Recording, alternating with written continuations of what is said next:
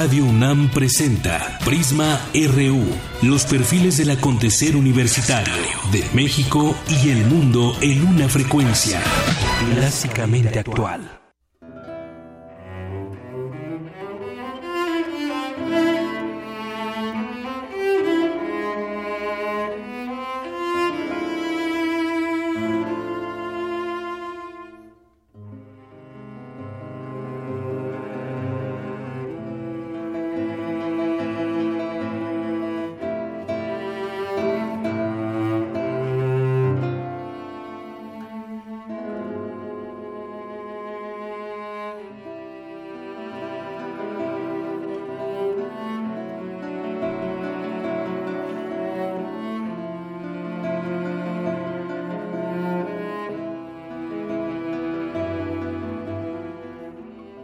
Muy buenas tardes, gracias por acompañarnos hoy, un día más aquí en Prisma RU de Radio UNAM. Estamos escuchando esta música de canto de estío, se llama este disco. La canción se llama Puesta de Sol y está hecha por estudiantes de la Facultad de Música de la UNAM y en especial de eh, Julio César Oliva, también actualmente profesor de la misma.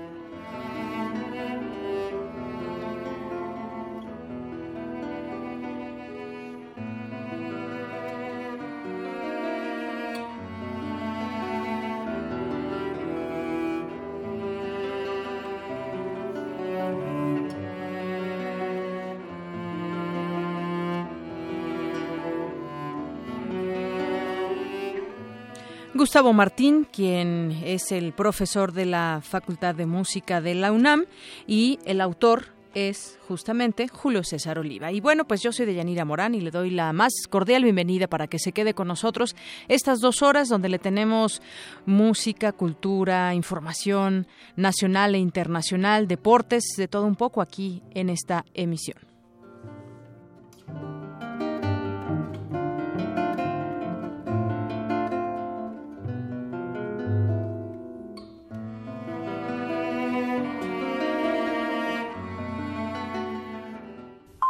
Portada RU.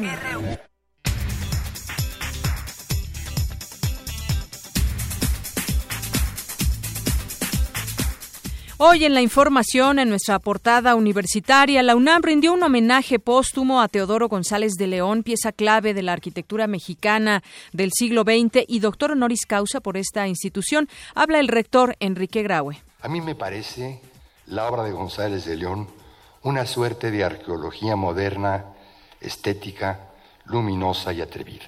Su obra, si lo vemos así, es sustancialmente mexicana. González de León hizo suyo los elementos de nuestra nación para darles un lugar especial en una plaza, en un patio, en un pabellón o en una terraza. Con eso me quedo yo como mexicano. El Grupo de Gestión Estratégica de la Innovación Tecnológica de la UNAM fue galardonado con el Premio Innova Agro 2016, que reconoce a las instituciones que destacan por su contribución en la creación de iniciativas de innovación al sector agroalimentario. Habla la académica Rosario Castañón Ibarra, integrante del grupo. Nosotros entramos en la categoría de innovación organizacional y ocupamos el tercer lugar. El proyecto fue propuesta por un grupo de investigadores que pertenece a SECADET, que es el Grupo Estratégico sobre Innovación Tecnológica. Este grupo justamente se ha encargado de fomentar mecanismos para vincular los actores de innovación tecnológica para el sector agroalimentario. Entonces, en ese sentido, el proyecto que sometimos al premio fue toda la organización que hemos realizado para conformar redes de apoyo y soporte en torno al proceso de innovación. El Consejo Técnico de la Investigación Científica aprobó por unanimidad la terna de candidatos para ocupar la dirección del Instituto de Investigaciones en Materiales de la UNAM, la cual quedó integrada por Israel Betancourt, Álvaro Chávez y Héctor Domínguez. Hoy comenzó el, el, seminario Retos al Federalismo y a la Política Fiscal. Mi compañera Dulce García estuvo presente y nos tiene un adelanto de esta información. Adelante, Dulce. Deyanira, buenas tardes a ti y al auditorio. La recaudación de impuestos no es equitativa y esto puede atraer deudas al país. Así lo señalaron académicos de la UNAM durante el décimo cuarto seminario de Política Fiscal y Financiera del Instituto de Investigaciones Económicas. Los detalles más adelante. En nuestra portada nacional, ayer miles de personas marcharon del Ángel de la Independencia al Zócalo Capitalino para exigir justicia por la desaparición de los 43 normalistas de Ayotzinapa. Habla el abogado de los padres de los estudiantes, Vidulfo Rosales. Y les decimos, Ayotzinapa y los padres de familia, seguiremos caminando hasta encontrar a nuestros 43 compañeros.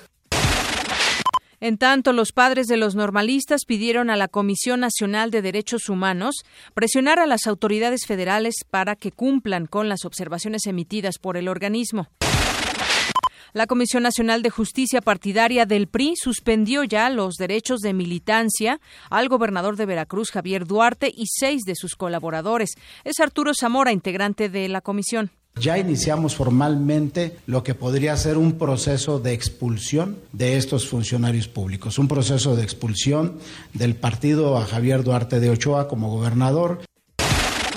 Bueno, y la pregunta sería, ¿para cuándo los otros gobernadores que también se han destacado por este tipo de prácticas por las cuales han sido señalados todos ellos, que en específico son tres, Chihuahua, Veracruz y Quintana Roo? Y bueno, el Congreso Nacional Ciudadano denunció ante el FBI al exgobernador de Nuevo León, Rodrigo Medina, por la presunta creación de 12 empresas fantasma en Estados Unidos. Odrasir Espinosa, fiscal anticorrupción de Sonora, informó que de las 652 personas que son investigadas por actos de corrupción cometidos durante el sexenio del exgobernador Guillermo Padres, 250 son empresarios que se prestaron para licitaciones dudosas. De no permitir que estén tranquilos aquellos funcionarios que ayer y hoy sustraigan, desvíen, abusen o malversen del dinero público, municipal, estatal o federal, que pertenecía y que sigue perteneciendo a los sonorenses, hoy son investigados, serán perseguidos y en su momento, les aseguro, serán castigados por la justicia sonorense. Después del rechazo generalizado contra el incremento del sueldo de los 27 diputados del Congreso de San Luis Potosí, que ganaban 54 mil pesos mensuales y se aumentaron a 114 mil pesos, este lunes anunciaron que bajarán a 89 mil pesos, es decir, 25 pesos menos. Esta mañana, 25 mil. Esta mañana el INEGI presentó la nueva edición de la encuesta nacional de victimización y percepción sobre seguridad. A continuación, mi compañero Antonio Quijano, quien tiene, tiene un adelanto de esta información y está en el lugar de los hechos. Adelante, Toño. Buenas tardes, Deyanira, aquí a nuestro auditorio. De acuerdo con la encuesta nacional de victimización y percepción sobre seguridad pública 2016 del INEGI, en 2015 se cometieron más de 29 millones de delitos. El costo total por la inseguridad es de 236 mil millones de pesos, es decir, 1.25% del PIB. En unos momentos más información. Gracias. Y las lluvias recientes provocaron afectaciones en 500 viviendas en Xochimilco. Mi compañero Abraham Menchaca nos tiene un adelanto también de esta información. Abraham. ¿Qué tal, Deyanira? Buenas tardes. Diariamente en el sistema de canales se vierten por lo menos 3.500 descargas de aguas negras. Más adelante los detalles. Y en nuestra portada de Economía y Finanzas, hoy el dólar libre se vende este martes hasta en 19 pesos con 98 centavos, con una variación a la baja de 20 centavos respecto al cierre de ayer lunes. México es el único país de América Latina donde los trabajadores con ingresos medios pagan impuestos sobre la renta. Esto lo reveló un informe de la Organización para la Cooperación y el Desarrollo Económicos y algunos pues no pagan, ¿no? Ya hemos visto ahí del SATO, les condonan los, los impuestos. José Antonio Mid, secretario de Hacienda, indicó que dentro del paquete económico 2017 se busca disminuir los préstamos provenientes del extranjero. Un paquete económico que reconoce que en alguna medida habíamos estado viviendo de prestado. Hay límites de cuánto tiempo puede uno hacerlo sin tener que regresar a un nivel en donde empecemos poco a poco a dejar de pedir prestado para pagar intereses. La Organización Mundial de Comercio alertó sobre una drástica desaceleración del comercio global y revisó a la baja sus previsiones para este año. Hoy en nuestra portada internacional, ayer lunes se realizó el primer debate entre los candidatos a la presidencia de Estados Unidos. La candidata demócrata Hillary Clinton destacó la importancia de construir una economía que funcione para todos los sectores. ¿Por qué no hace pública su declaración fiscal? Quizás por un par de razones. Primero, porque quizás no sea tan rico como dice que es. En segundo lugar, porque quizás no sea tan filantrópico como asegura. O porque quizás no quiera que los estadounidenses eh, que le están viendo aquí esta noche sepan que no ha pagado nada en impuestos federales. Por su parte, el candidato republicano Donald Trump aseguró que quienes más puestos les quitan a los estadounidenses son los chinos y los mexicanos. Haré pública mi declaración de impuestos en contra de la recomendación de mis abogados cuando ella entregue los 33.000 correos que han sido borrados. En cuanto ella lo haga, yo haré lo mismo, aunque mis abogados me digan que no. Bueno, ahí en ese audio hablaba, hablaba de, del tema de todo lo que puede presentar para transparentar sus recursos. Y bueno, según una encuesta realizada por la cadena CNN, Hillary Clinton es la ganadora del debate presidencial con el 62%, Donald Trump solo alcanzó el 27%. Después de 50 años de guerra, el gobierno de Colombia y las Fuerzas Armadas Revolucionarias de Colombia firmaron el histórico acuerdo de paz. Habla el mandatario colombiano Juan Manuel Santos. Se trata precisamente de un pacto en el que las partes tienen que hacer concesiones, pero sabemos que este que hemos logrado es el mejor posible. Yo prefiero un acuerdo imperfecto que salve vidas a una guerra perfecta que siga sembrando muerte, dolor en nuestro país, en nuestras familias. Por su parte, Rodrigo Londoño, comandante de las FARC, pidió perdón a las víctimas del conflicto. Ofrezco sinceramente perdón a todas las víctimas del conflicto, todo el dolor que hayamos podido causar en esta guerra.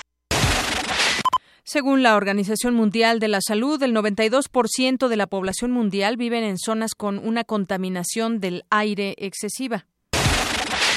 Y nos vamos a un avance de la información cultural de lo que tendremos las siguientes dos horas en su sección de Tamara en Cultura. Tamara, buenas tardes. Deyanira, auditorio, muy buenas tardes. Hoy hablaremos con Carlos Treviño, egresado del Centro Universitario de Estudios Cinematográficos de la UNAM y ganador del Premio Orona del Festival de Cine de San Sebastián en España. También cerraremos los ojos y realizaremos un viaje a la cosmogonía Huichol con Adrián Alarcón. Él es productor de la obra de teatro Salimos del Mar y Soñamos el Mundo. Así que los invito a quedarse con nosotros. Gracias, Tamara. Y nos vamos ahora a un avance de la información deportiva con Eric Morales. Eric, adelante. Hola Deyanira y amigos de Prisma RU, muy buenas tardes. Hoy en nuestro zarpazo hablaremos de Daniel Vargas, quien formó parte de la selección de voleibol que participó en los Juegos Olímpicos de Río de Janeiro. Además, el mexicano Jorge Gutiérrez firmó con los Nets de Brooklyn, quien para jugar la próxima temporada de la NBA. Y hoy cumple 40 años una leyenda del fútbol mundial. Deyanira, esta y otra información deportiva más adelante en nuestro zarpazo RU. Muy bien, Eric, muchas gracias.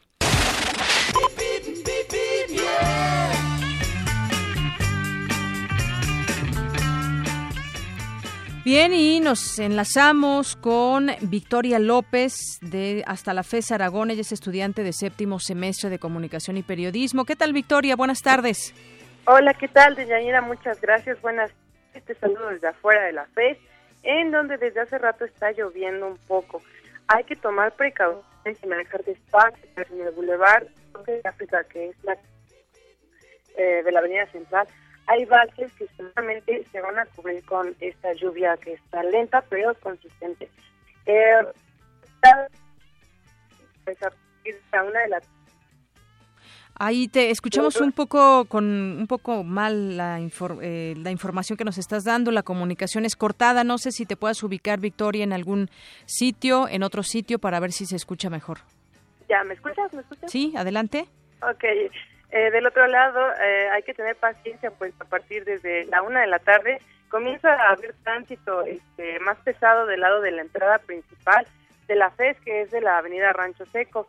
Debido a la alta demanda de taxis colectivos, que van de nuestras facultades al Metronesa y que coinciden con la salida de los estudiantes de las primarias alrededor de la FES. Y bueno, como invitación cultural, los este, invito a disfrutar del tour de cine francés que inicia hoy dentro del auditorio José Vasconcelos, que está en la entrada de Bosques eh, de la FES Aragón. Y esto va a ser el próximo 7 de octubre, no se la pierdan. Para conocer la cartelera, y eh, los invito a ingresar Muy bien. de la FES. No olviden, abríguense bien y manejen con cuidado. Hasta aquí mi reporte, Llanera. Gracias, Victoria. Buenas tardes. Gracias. Buenas tardes. Bueno, y por otra parte, por otro lado, hay buen avance que mantiene Avenida Ingeniero Eduardo Molina para quien deja atrás Avenida Hidalgo y se dirige hacia Avenida Gran Canal del Desagüe en las inmediaciones del plantel Justo Sierra.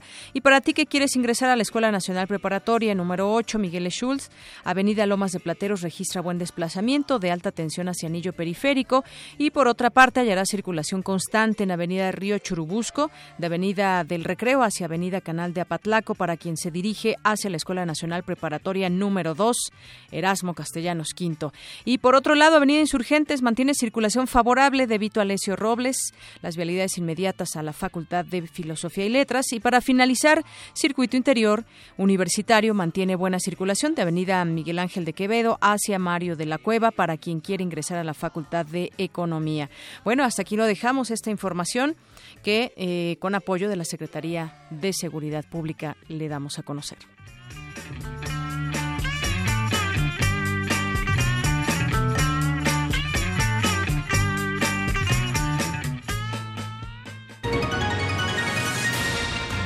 Global RU. Bien, y hoy arrancamos, arrancamos con la información internacional. Vamos a platicar de este debate que se vivió el día de ayer, el primer debate entre Hillary Clinton, demócrata, y Donald Trump, republicano, quienes se disputan la presidencia de Estados Unidos. Y bueno, hay quienes eh, señalan que Hillary Clinton fue la ganadora, aunque se asume como ganador el propio Donald Trump y dice que todas las encuestas le favorecen, menos una, que es la de CNN. Y bueno, pero ¿qué dice la gente en CNN? Pues bueno, también esta empresa importante pues dio a conocer sus resultados y aventaja en ellas en las encuestas que hizo Hillary Clinton. Pero bueno, vamos a vamos a salimos a las calles como todos los días. Prisma y le preguntó acerca de pues sobre este tema, justamente qué le parece si si los debates definen quién va a llegar o quién va a ganar la presidencia de Estados Unidos. Esto fue lo que nos dijeron. Tomemos en cuenta que la mayoría del electorado a veces se va por los medios de comunicación. Entonces, si tú ves, todos los periódicos te hablan de que ganó Hillary Clinton. Eso pues obviamente que tiene una repercusión en el electorado. No, cada quien tiene su forma de pensar y ya está todo coluido de acuerdo a sus conveniencias de ellos. No, yo creo que confirma la tendencia que es que es muy fácil que gane Hillary Clinton. No, no creo que no. Pues es que en realidad eh, la política la maneja la gente que tiene dinero, no, no el pueblo. Allá es igual que aquí. De hecho, somos el remedio de Estados Unidos. No, no, pienso que ya está decidido quién es el próximo mandatario en esa nación. Que no va a cambiar mucho. O sea, finalmente eso son un monopolio, una, una especie de la gran mafia. Así que no creo que pase nada. Simplemente cambiará de manos. El mismo infierno nada más cambiará de diablo.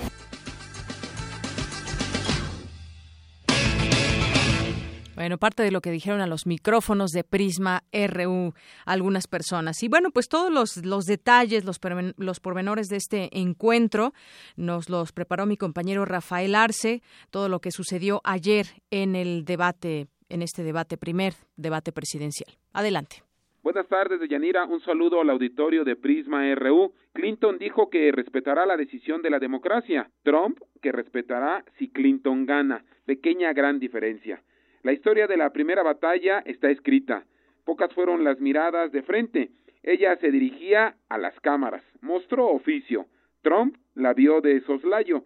Clinton dijo que abogará por los más necesitados y creará una economía justa. El empresario atacó con algo que aseguró será hermoso. Se refería a México. Nuestros trabajos se están yendo del país, se están yendo a México, a muchos otros países. Vean lo que está haciéndonos China, haciendo que nuestros productos se vean afectados por la devaluación de su moneda y no tenemos un gobierno que luche por eso. Tenemos una lucha muy fuerte por delante. Ellos están usando a nuestro país como su alcancía para construir a China y otros países están haciendo lo mismo. Así que estamos perdiendo buenos empleos, muchos el escenario se montó en la Universidad de Hamstra en Nueva York. Trump interrumpió mucho, se desesperó, se le vio incómodo y enrojeció cuando Clinton le recordó que su papá le prestó 14 millones de dólares para iniciar un negocio, más cuando lo evidenció que su propuesta de reducción de impuestos es un grave error. Creo que al fin de esta noche yo voy a tener la culpa de todo. Sí, ¿por qué no? vamos a, vamos a unirnos al debate diciendo todas estas locuras. No hay nada de loco en no dejar que nuestras empresas traigan el dinero de vuelta. Estos son los dos minutos de la secretaria. Vamos a comenzar otra vez el reloj, Mira, hemos visto tu propuesta de impuestos. Yo no veo cambios en la tasa corporativa de impuestos, el tipo que tú te refieres, eh, de repatriación, traer de nuevo eh, los dineros que están en el extranjero. Entonces no lo ha leído. Yo sí tengo algo que va a funcionar a nuestro beneficio, pero cuando yo veo lo que tú has propuesto, lo que tú has propuesto ah, es lo que se llama eh, eh tecnicismo de, de Trump, porque te, te beneficia a ti ella le decía Donald, él secretaria. Para darle un raspón a Hillary, el empresario criticó al presidente Obama. Ambos, aseguró, carecen de liderazgo. Por el tema de su evasión fiscal, Trump arremetió y le recordó lo de los correos electrónicos. Para conocer cuando termine la auditoría. A mí me han estado auditando desde hace 15 años. Conozco mucha gente acaudalada que nunca ha sido auditada. A mí me lo hacen todos los años prácticamente. Y en cierto modo debería quejarme, pero no me quejo, no me importa. Es rutina, sí, que me haga una auditoría el servicio de impuestos.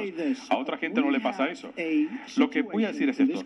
Tenemos una situación en este país que se tiene que atender.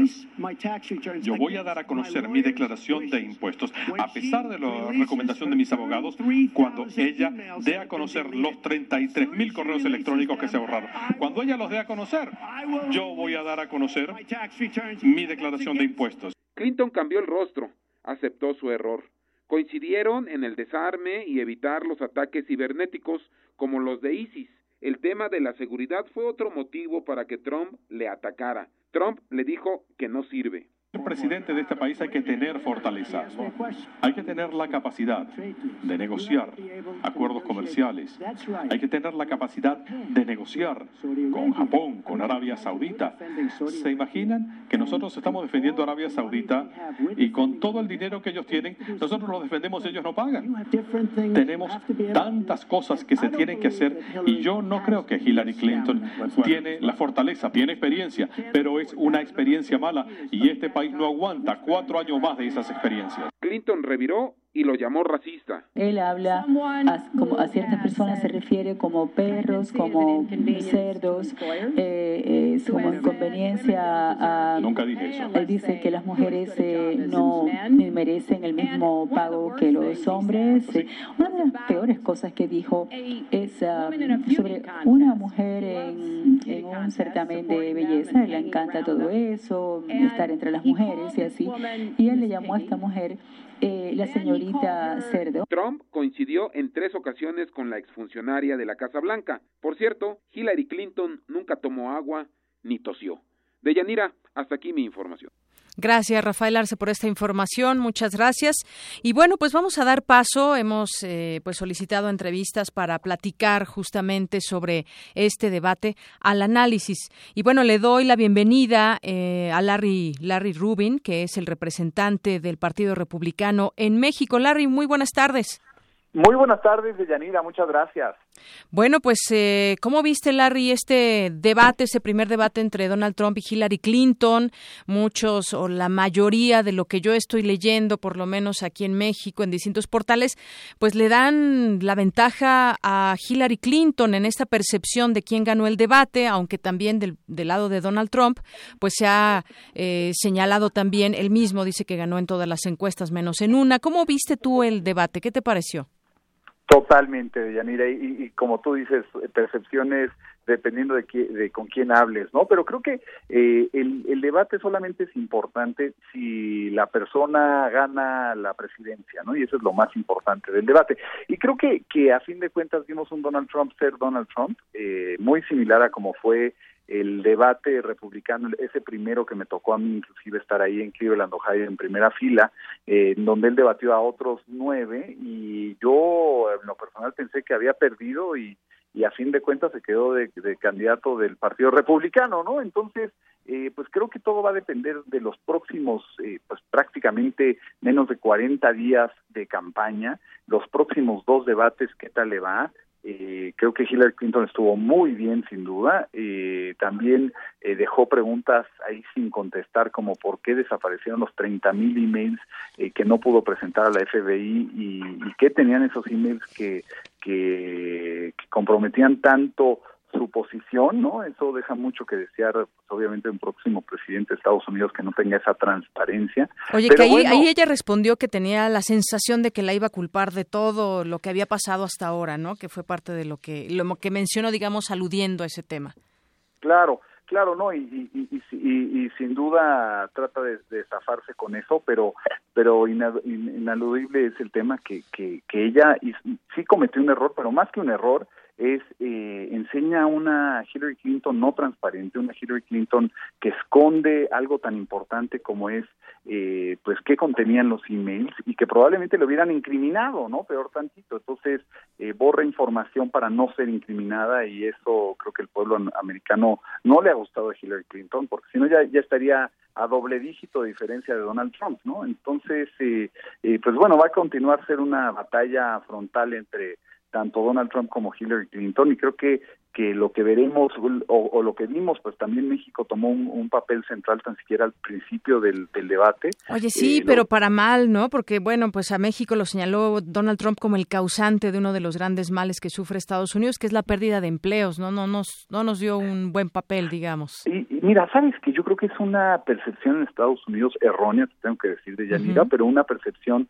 de que el Telecán ha provocado una cantidad de desempleo o de, o de despidos importante. Y creo que aquí es un es algo que aprender que, que tanto empresarios gobierno de ambos países Estados Unidos y México no se está haciendo un papel adecuado en transmitir la importancia del Telecán o qué es lo que está dejando Telecán de bueno no porque sí es muy cierto como él mencionó pues Carrier ha despedido a 1200 gentes en Indiana Ford se está trayendo una planta a México pero como que no está transmitiéndose el mensaje a la población de qué, es, qué, qué beneficios le está dejando en general norteamericano de estas poblaciones, por ejemplo. ¿no? oye, Larry, pero tú coincides con que es el peor tratado de la historia para la manufactura de Estados Unidos? Yo, yo, yo eh, como tú sabes, Deyanira, eh, he dirigido la Cámara Americana de Comercio y he sido gran defensor del Telecán que eh, hizo George Bush, un presidente republicano, eh, y bueno, pero pero él está mencionando una percepción que hay allá afuera del norteamericano, ¿no? Y creo que eso es lo que lo que lo que se tiene que trabajar, ¿no? O sea, gane pierda quien gane, eh, el tema de, del Telecán va a seguir siendo algo importante en la población norteamericana y no se nos puede olvidar que para las próximas elecciones ese, eso ya no debe ser la percepción del norteamericano común y corriente, ¿no? Creo que tiene que ser una percepción muy diferente porque, eh, porque a fin de cuentas eh, el Telecán es importante para, para las tres naciones y, no se está transmitiendo así a la población en general. Oye, ¿y tú qué opinas entonces? ¿Definitivamente sientes que este debate lo ganó Trump o, Hillary Clinton? ¿Para ti quién ganó? Sabes que, que, que eh, como como pasó en el en el primer debate republicano, yo pensé que lo había perdido Donald Trump y acabó siendo el el candidato del Partido Republicano, ¿no? A pesar de que él era demócrata, independiente y después republicano. Entonces, ahora sí que me quedo eh, con, con algunas dudas de, de, de, quién lo podría haber ganado, quién lo había, podría haber perdido. Creo que Hillary Clinton estuvo muy bien. Creo que Donald Trump fue Donald Trump, ¿no? No esperamos algo diferente de lo que de lo que él ha hecho en, en pasados debates. Y ahora sí que vamos a ver qué opina la población si le gustó cómo estuvo Donald Trump, eh, interrumpió varias veces a, Hillary Clinton, a mí en lo particular me ha gustado que no lo interrumpiera tanto, eh, pero pero bueno, después a la población le gusta ese show, ¿no? Y a fin de cuentas sintonizan y probablemente se convirtió en el debate más sintonizado eh, de todos los presidentes, ¿no? Más que el, Reagan Carter que tuvo 80 millones de televidentes, este probablemente tuvo más porque Donald Trump eh, a la gente le gusta ver qué va a hacer, ¿no? Entonces, pues ya veremos qué opina en general la, población en, en, los próximos días y, y, eh, y, ver cuál cuál de los dos salió ganador pero más que más que eso quién pues tiene mejor percepción ante la población norteamericana y que le y que le afecte o le beneficie en las encuestas para el voto Así es, pues ya lo veremos en la siguiente, en los siguientes debates que sin duda serán aún más importantes que este porque se acerca ya el día de las votaciones y entonces bueno pues la gente más allá de lo que resulte de las encuestas derivadas de los propios debates pues bueno sabemos que la verdadera encuesta llegará en su momento y esa pues será la única que cuente. Larry pues yo te agradezco muchísimo estos minutos con Prisma RU de Radio UNAM. Al contrario de Yanira, muchísimas gracias a ti y a tu auditorio. Gracias Larry, Larry Rubin. Bonito día. Hasta luego, buenas tardes. Y bueno, ya tengo en la línea telefónica a Juan de Dios Vázquez, él es fundador de la organización México with Hillary y representante del Partido Demócrata. ¿Qué tal, Juan de Dios? Muy buenas tardes. Hola, muchísimas gracias por tenerme. Bueno, pues platícanos qué tus primeras impresiones sobre este debate que vimos el día de ayer y en donde, pues bueno, no como ya se adelantaba, iba a haber muchísimos millones de espectadores en todo el mundo, bueno, sobre todo en Estados Unidos, pero también en otros lugares del mundo, dada la importancia de estas elecciones y dada la importancia de lo que significa para el mundo Estados Unidos. ¿Qué te pareció este primer debate? Pues mira, al final de cuentas quedó bastante claro que ganó Hillary Clinton. Las encuestas hablan de un, un 65%, 63 a 65% que le da la victoria a, a Hillary Clinton sobre, sobre Donald Trump. Y yo creo que aquí lo más importante de todo es entender, se vio, se vio muy claramente cómo, cómo Donald Trump no tiene ningún tipo de propuesta, no, no, no tiene realmente ningún tipo de plataforma más allá de atacar directamente a Hillary Clinton y mentir, ¿no? Mintió en numerosas ocasiones, interrumpió a Hillary Clinton, me parece que 33 veces, pero no dijo ninguna propuesta, no dijo nada, nada, nada muy claro más allá de, de eso, no de hablar de generalidades y atacar, mientras que Hillary Clinton, pues sí, eh, planteó muchas de las políticas públicas que quiere que quiere meter, habló sobre sobre sobre ciertas cuestiones que eran un poquito incómodas para ella y los eh, asumió que había hecho un error con los con los emails y, demás. Y, y, vimos realmente una candidata con una con unas, unas tablas para ser presidenta muy fuerte y por otro lado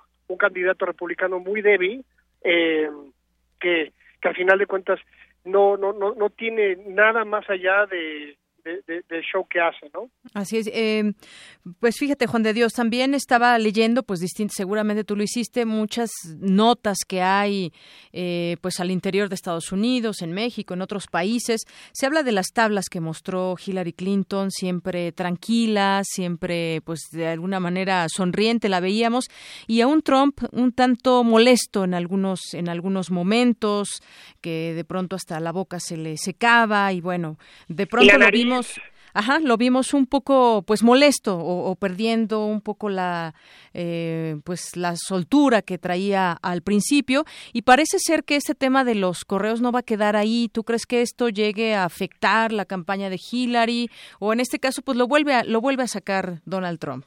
Pues mira, la realidad que lo puede, que lo vuelva a sacar, me lo puede sacar diez veces. A final de cuentas, eh, ya se sacó una vez y ya se dijo y ya ella ya respondió sobre eso. Y yo creo que las próximas eh, al final de cuentas, entre más debates haya, peor le a Trump, porque cuando tú no tienes propuestas, cuando tú no tienes un programa claro, puedes estar los primeros 10 minutos, puedes estar los 5 primeros minutos en una entrevista eh, hablando de generalidades y de tonterías, pero ya cuando tienes que profundizar y ya estás en una entrevista o un debate de una hora y media, o en este caso van a ser tres, entonces de cuatro horas y media, cada vez vas eh, se, va notando más y más y más que no tiene ningún tipo de plataforma.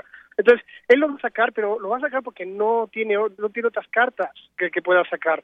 Y al final de cuentas, después de tres debates, la gente va a estar harto de ese de, de, esa cuestión. Lo que va a querer es, ok, ya sabemos de los de los emails, ya dijo Clinton que, que, que, fue un error que hizo, pasemos a lo siguiente, ¿qué propones? ¿Cuáles son tus propuestas?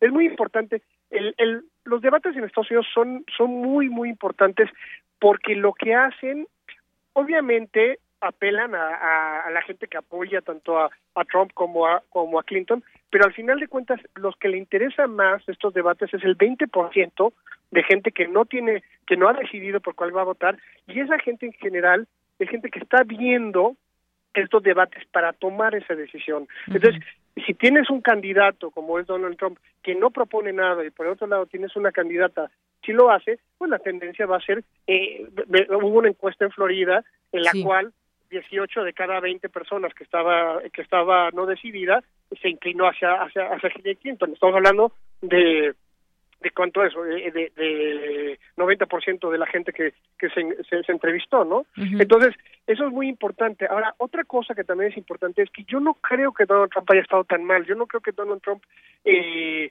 haya hecho algo realmente pésimo. Más bien lo que se lo que se notó es que no hay sustancia más allá de la forma. Es una persona. O se mostró como es él, ¿no? Exacto, se mostró como es él, que es pura forma y nada de y nada de fondo, nada de sustancia. Entonces eso es muy importante porque no va a haber mucho cambio en los, en los dos siguientes debates. Él va a ir a peor, no va a ir a mejor porque eh, me preguntaban en la mañana, bueno, pero con Obama, por ejemplo, perdió el primer el primer debate, ¿no? Sí. las elecciones pasadas. Le digo, bueno, sí, pero es que Obama pudo haber perdido las formas, pero la que da cuenta la sustancia, que es lo que tenía, y las políticas que tenía Obama, pues fue lo que hizo que ganara las siguientes dos y obviamente por eso ganó la, presidencia. En este caso no es, en este caso no es así. Donald Trump no puede ofrecer más de lo que ofreció ayer. Bueno. es imposible. Así es. Bueno, pues vamos a ver los siguientes debates que yo decía, le decía lo mismo a Larry, Larry Rubin acerca de, pues estando más cerca de la fecha, pues se pone más intenso el debate, pero por lo pronto nos quedamos con esa figura que ayer mostró Hillary Clinton, la candidata de las propuestas, de los planes, e incluso por ahí, seguramente ya lo leíste, se habla de que entrevistaron a Rudolf Giuliani, uno de los asesores más cercanos al republicano, y pues admitió la derrota y dijo solo porque Hillary ganó el primer debate no significa que derrotará a Trump en las encuestas, ¿no? Es lo que, lo que dijo en Twitter.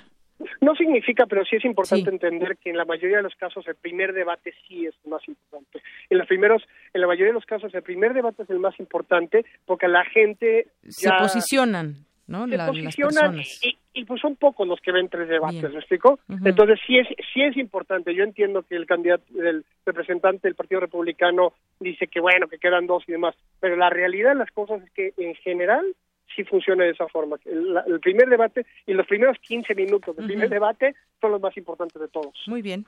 Bueno, pues Juan de Dios Vázquez, muchísimas gracias por tomarnos la llamada aquí en Prisma RU de Radio UNAM. No, muchísimas gracias a ustedes por tenerme. Hasta luego. Hasta luego, bonito día. Buen día. Bueno, fue el fundador de la organización México with Hillary y representante del Partido Demócrata. Y bueno, pues va para terminar los temas internacionales, pues inicia una nueva era para Colombia. Ayer a las 5.30 de la tarde, hora local, y tras un minuto de silencio, el presidente Santos y Timoshenko firmaron el acuerdo de paz alcanzado en agosto pasado en La Habana, Cuba, en negociaciones iniciadas en noviembre de 2012 para poner fin a un conflicto de 52 años que dejó 220 mil muertos, 45 mil desaparecidos y 6.9 millones de desplazados. Este texto de 297 páginas que resaltó Santos busca esencialmente cambiar balas por votos, promoviendo el desarme de la guerrilla y la vida política legal. Y se firmó con un balígrafo, que es un bolígrafo elaborado con balas, una réplica del cual fue obsequiado a los 2.500 invitados a la ceremonia efectuada en la Plaza de Banderas en el centro de convenciones Julio César Turba y Ayala. Y bueno, ahí estuvieron algunos mandatarios presentes. Eh, el presidente de México estuvo, de Argentina, de Chile, de Ecuador, de Cuba, de Venezuela y bueno, también algunos jefes de, de la diplomacia, como el caso del estadounidense John Kerry y numerosos representantes de organismos internacionales. Una nueva época, una nueva era para Colombia. Una con 43. Campus RU.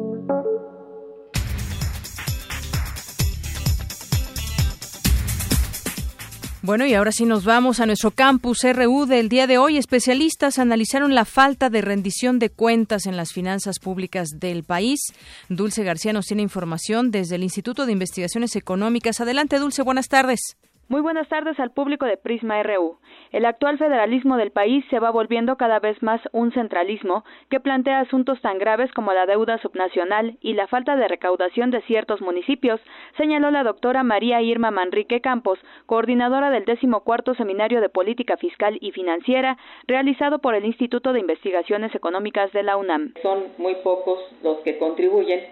No, no quiero decir que la mayoría de nosotros no seamos contribuyentes, sino que aquellos que tienen altos ingresos son los que menos contribuyen. Entonces estamos frente a una política fiscal de corte muy regresivo y que parece cada vez más regresivo y nos pone contra la pared, porque al no recaudar tenemos que recurrir a deuda y esto es un expediente que se ha dicho muchas veces, incluso por el nuevo secretario de Hacienda, que no ocurrirá veamos qué va a pasar. En el encuentro llamado Retos al Federalismo y a la Política Fiscal, Marcela Astudillo, investigadora de esa entidad académica, dijo que el campo de las finanzas públicas resulta de suma opacidad cuando se solicitan datos e información para la investigación. En el caso de los municipios es aún peor.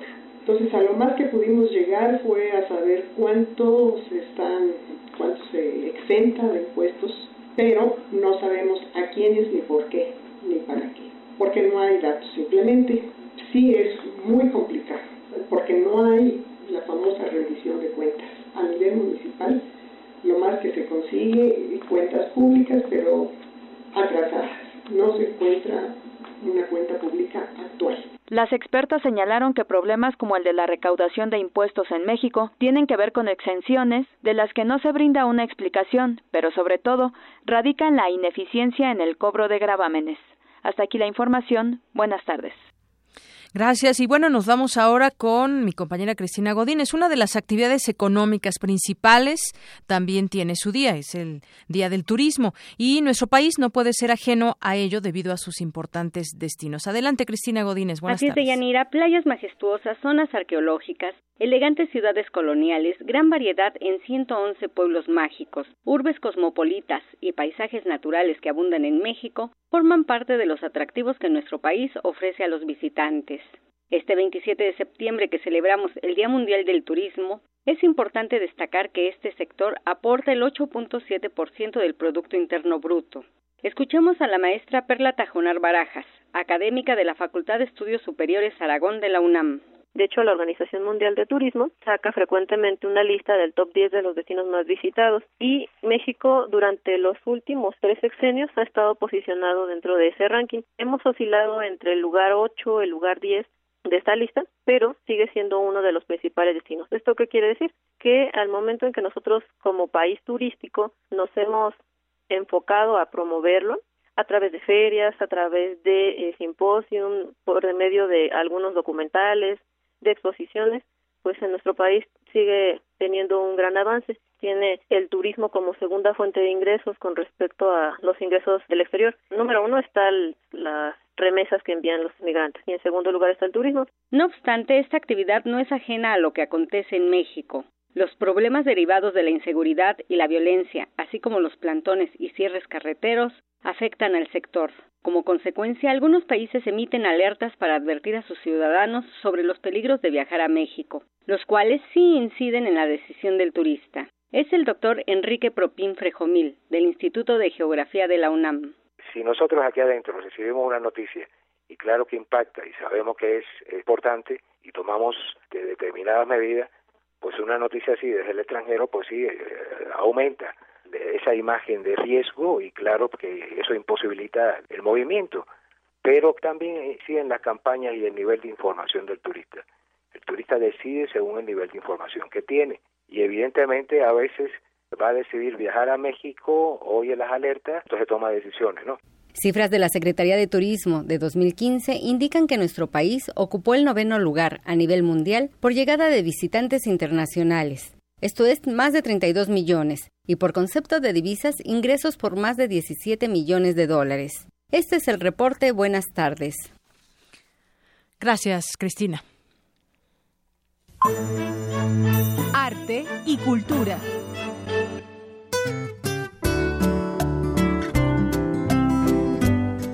Y es momento de la cultura con Tamara Quiros. Tamara. Gracias, Deyanira, y saludo nuevamente al auditorio.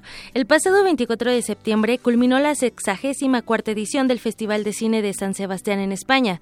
México, la UNAM y el Centro Universitario de Estudios Cinematográficos estuvieron presentes en el décimo quinto Encuentro Internacional de Estudiantes de Cine.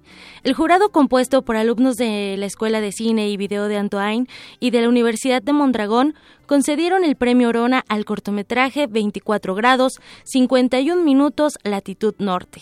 Este cortometraje es de Carlos Lenin Treviño, egresado del CUEC de la UNAM y quien esta tarde desde Monterrey nos acompaña en la línea. Hola Carlos, muy buenas tardes. Hola Tamara, ¿qué tal? Eh, muy buenas tardes, muchas gracias por la invitación. Al contrario, gracias por tomarnos la llamada. Sabemos que, bueno, estás en, en otros proyectos y primero queremos felicitarte por este premio. Y en segundo lugar, cuéntanos por favor aquí al auditorio, 24 grados, 51 minutos latitud norte, ¿a dónde nos lleva esta coordenada? Es la coordenada específica del lugar en el que yo nací, que es eh, Linares, Linares, Nuevo León, y pues básicamente es, es, es el sitio en el que sucede la historia que estoy contando, que a la vez es el sitio en el que, en el que nací. ¿Cuál es la historia de este cortometraje, Carlos? Es una historia muy sencilla, es el reencuentro de un grupo de amigos que tienen años de no estar juntos, eh, coinciden una tarde, eh, toman algunas cervezas y tratan de eh, tratan de, sentirse o de asumirse igual de amigos como antes lo fueron, pero pues la verdad es que el tiempo no, no ha pasado en vano y, y pues es imposible regresar a un sitio, a un sitio así o a un recuerdo, a un recuerdo. Ok, el, el personaje principal es Ernesto. ¿Y, en, qué lugar se, se da esta historia? ¿En la presa Cerro? Bueno, como uno de los puntos principales de Linares, Nuevo León. Sí, sí, sí, eh, porque es como un ritual muy común entre los jóvenes de la localidad, como no hay realmente mucho que hacer o mucho que ver, pues nos vamos a la presa porque nos ofrece este eh, paisaje como de una especie de lago o mar en medio de, del desierto y pues vamos y ahí es donde convivimos y me parece que el lugar está plagado de nostalgia porque básicamente es un, es un lago o es una presa que cada día amenaza más con quedarse seca, con desaparecer y yo pensaba que ese acto de desaparecer tenía mucho que ver con, con la amistad de este grupo de amigos y, y, con los recuerdos y la memoria de mi protagonista. Es como querer, querer guardar ese pequeño oasis, ¿no? Ese cachito de, de Nuevo León. Exacto, quería rescatar esa eh, expresión o ese sentimiento de nostalgia que a mí me invadía cada que cada que tenía la oportunidad de, intentar volver con, mis seres queridos y eso es lo que compartí y eso es lo que para mí representa este sitio específico. Carlos, para ti, ¿qué, qué, ¿cómo crees que funciona el arte en la parte emocional? Sobre todo en, en cuanto a este eh, cortometraje y al, al personaje principal que es Ernesto.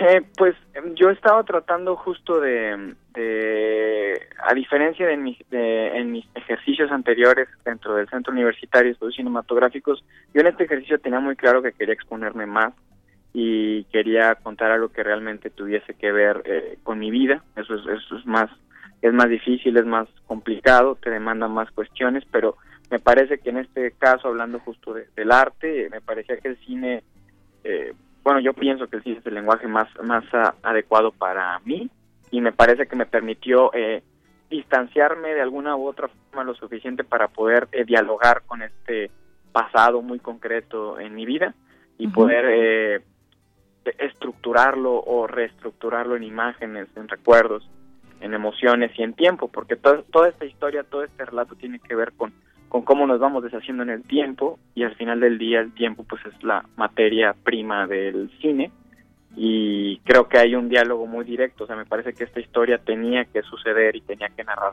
términos eh, de realidad cinematográfica y no creo que hubiera tenido el mismo impacto o la misma relevancia si yo hubiera elegido algún otro medio de expresión, pero vaya, bueno, esta es la opinión de, de un cineasta, ¿no? No, y la, y la guardamos con mucho aprecio. Este premio Orona, eh, que bueno, formó parte también, eh, bueno, este corto forma parte de tu tesis fílmica.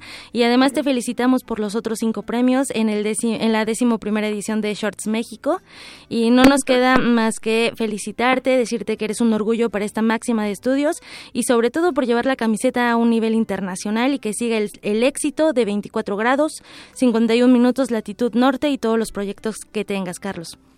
Sí, pues muchísimas gracias, muchísimas gracias a ustedes y también obviamente gracias a, mi, a mi querida universidad y a mi escuela que, que sin ellos, que sin ustedes, digamos, eh, no habría tenido yo la posibilidad de acceder a la educación artística como lo he tenido a la educación cinematográfica y pues nada, estoy, estoy muy feliz y muy orgulloso de, de poder compartir esta alegría con toda la comunidad universitaria. Un abrazo a todos. Gracias Carlos y mucho éxito.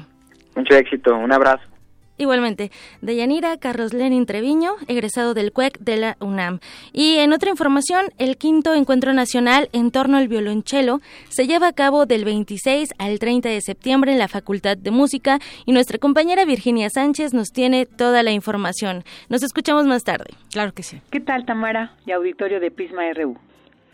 La Facultad de Música de la UNAM se viste con el sonido romántico y sublime del violonchelo desde el pasado 26 y hasta el 30 de septiembre se lleva a cabo el quinto encuentro nacional en torno al violonchelo. En sus instalaciones ubicadas en Jicotencatl 126 en la delegación Coyoacán. El evento inició con una clase maestra de violonchelo impartida por el profesor Sam O e incluye conferencias, talleres, conciertos y recitales. El maestro Edgardo Espinosa, coordinador del encuentro, nos comparte más detalles. Las conferencias, algunas son especializadas, son sobre mantenimiento y cuidado del instrumento, otro es eh, de organología del violonchelo, sus orígenes y su evolución física, digamos, hasta nuestros días. Esas conferencias las va a dar el maestro Miguel Senker, que es un laudero especializado en nuestra escuela.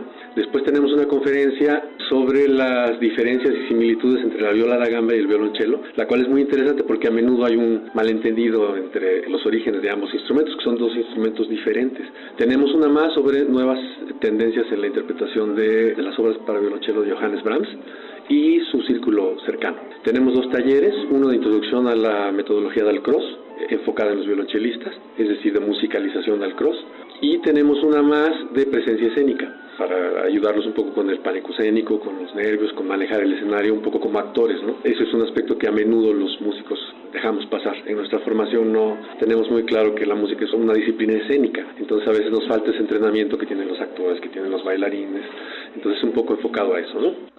Con este encuentro se pretende impulsar a los jóvenes para que compartan e intercambien ideas con estudiantes de otras entidades y cuenten con información actualizada. Y para los amantes de este instrumento, también habrá conciertos a partir de las 19.30 horas, que iniciaron este lunes con Iván Kulnikov y Dimitri Dudin. El maestro Espinosa nos comparte qué más podremos disfrutar durante la semana. Tenemos cinco recitales a partir del lunes a las siete y media de la noche en la sala Xochipili, aquí en la Facultad de Música, Jicotenca 336 en la colonia del Carmen Coyoacán. Tenemos cinco conciertos. El día de hoy se presenta Sam O, que va a tocar su, su recital con la maestra Edith Ruiz. El miércoles tenemos al maestro Gustavo Martín, que tiene también una propuesta un poco multidisciplinaria en relación al violonchelo. El jueves tenemos a un joven y muy talentoso chelista mexicano, César Martínez Burguet. Y el viernes los que clausuran el encuentro son los estudiantes. Tenemos un recital de alumnos con algunos ensambles y con los participantes más destacados. Esa es una sorpresa, no sabemos quién va a participar en ese. Seguramente será muy bonito. Actualmente la Facultad de Música cuenta con cinco maestros de violonchelo que dan clases a aproximadamente 60 estudiantes. Hasta aquí la información. Buenas tardes. RU.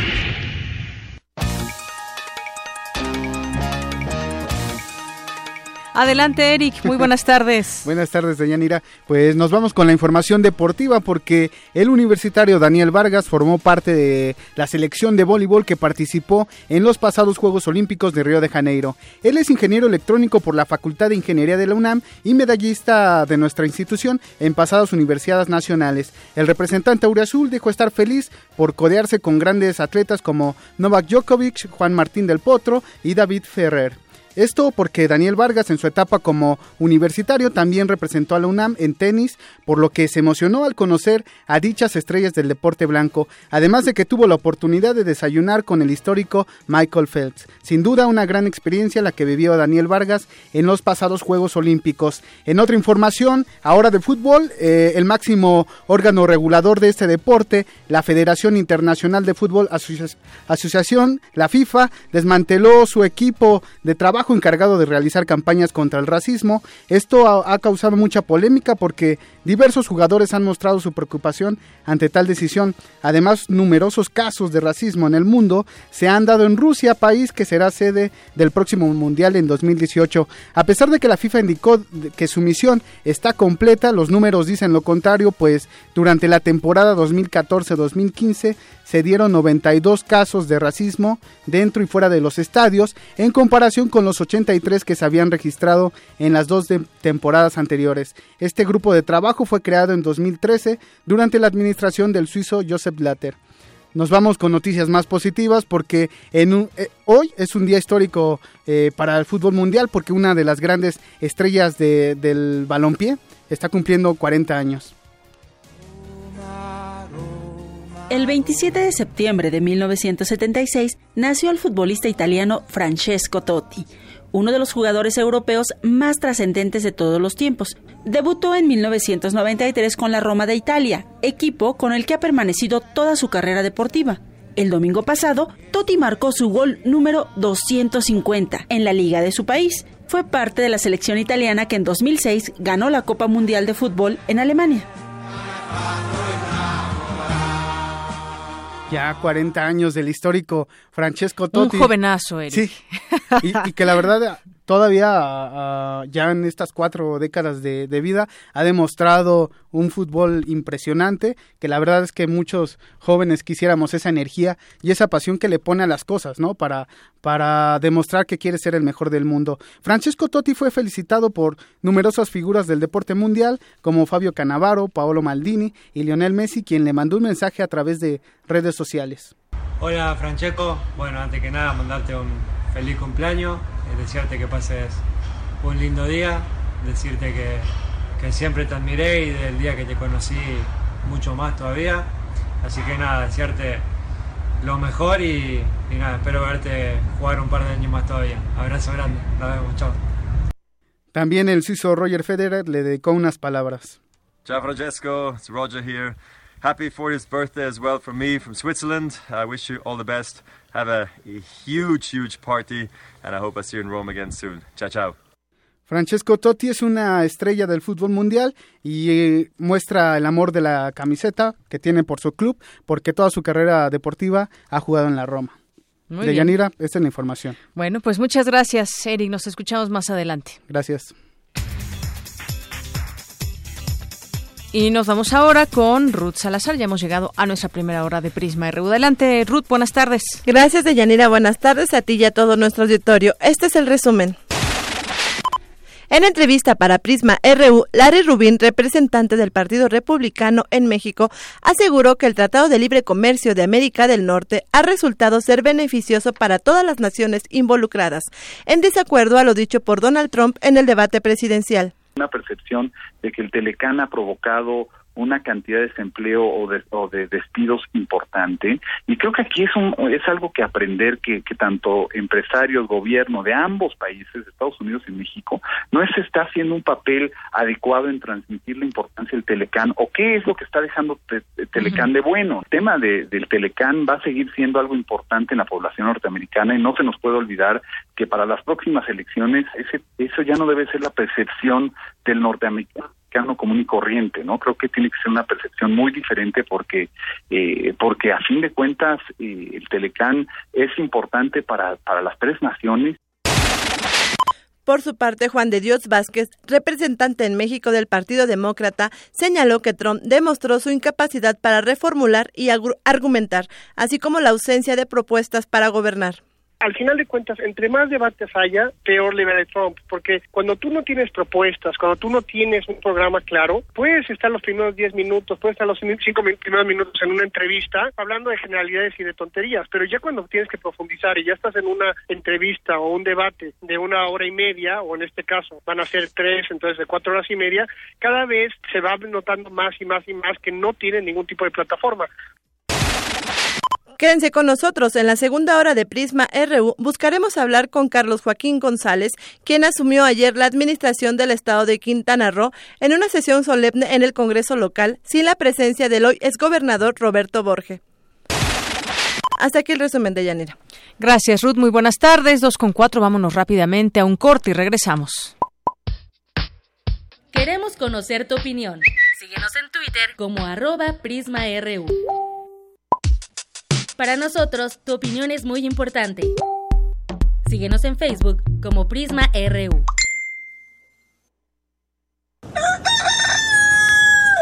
Un estudio reveló que para iniciar bien el día es bueno beber una taza de café, tomar un buen baño y sobre todo cultivar los oídos. Primer movimiento. El mundo desde la universidad. Acompaña a Luisa Iglesias Juana Inés de Esa y Benito Taibo, de lunes a viernes de 7 a 10 de la mañana por el 96.1 de FM, Radio UNAM. Los consideramos héroes anónimos, motivos de orgullo en el campus. Su esfuerzo no ha pasado desapercibido y consideramos que merece un justo reconocimiento. Una fuerza de choque en contra de la ignorancia y la apatía. Un escuadrón que rebosa de talento y juventud. Un grupo de excelencia que representa todo lo que es bueno y verde sobre la universidad.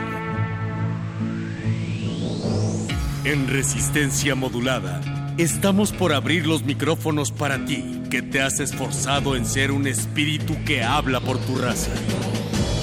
La casta puma Lunes 21 a 15 horas. Radio UNAM.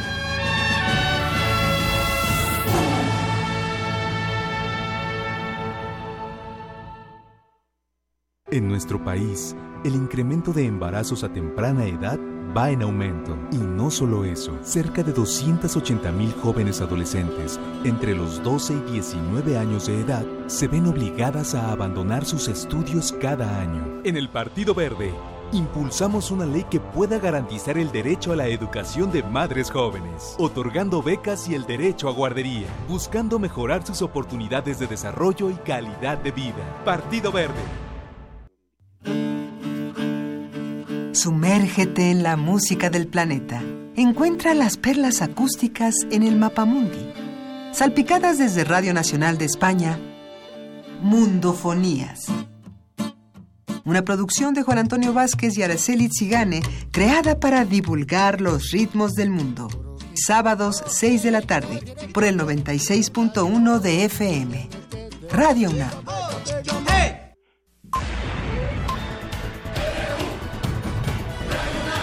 Prisma RU.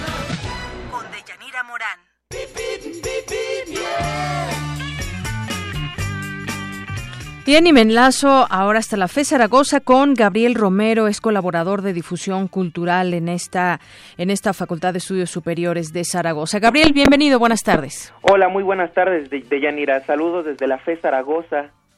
Eh, informamos que a los alrededores de la facultad el tránsito se encuentra tranquilo y despejado, a excepción de un choque vehicular en la calzada Ignacio Zaragoza, a la altura de la Agrícola Oriental. Esto hace que los automóviles circulen un poco lento. Debido a la lluvia es más difícil abordar el transporte público, así que les recomendamos salir con más, con más anticipación hacia sus destinos. De igual manera, recordamos que el sistema de transporte colectivo se traslada más lento, así que tomen precauciones y además no olviden manejar con precaución. Y aprovechamos para anunciarles que se está llevando a cabo el sexto Congreso Estudiantil y el primer Congreso Internacional de Investigación en Psicología. Este se llevará a cabo a partir de hoy hasta el próximo jueves 29 con conferencias, exposiciones, talleres, mesas redondas, etcétera, en las instalaciones de la FE Zaragoza. Para mayor información, visita nuestra página zaragoza.unam.mx o bien síguenos en nuestro Twitter arroba unam-fez Muy bien, pues muchas gracias Gabriel. Gracias, Deyanira. Bonita tarde. Igualmente, hasta luego. y bueno, pues en otro punto, en Avenida Insurgentes mantiene buena circulación favorable de Vito Alessio Robles, vialidades inmediatas a la Facultad de Filosofía y Letras. Y Circuito Interior Universitario mantiene buena circulación de Avenida Miguel Ángel de Quevedo hacia Mario de la Cueva para quien quiere ingresar a la Facultad de Economía.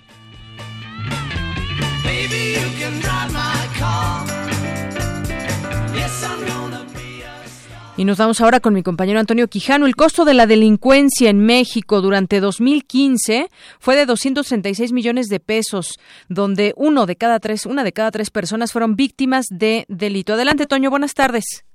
Buenas tardes, Villanira, aquí al auditorio de Prisma RU.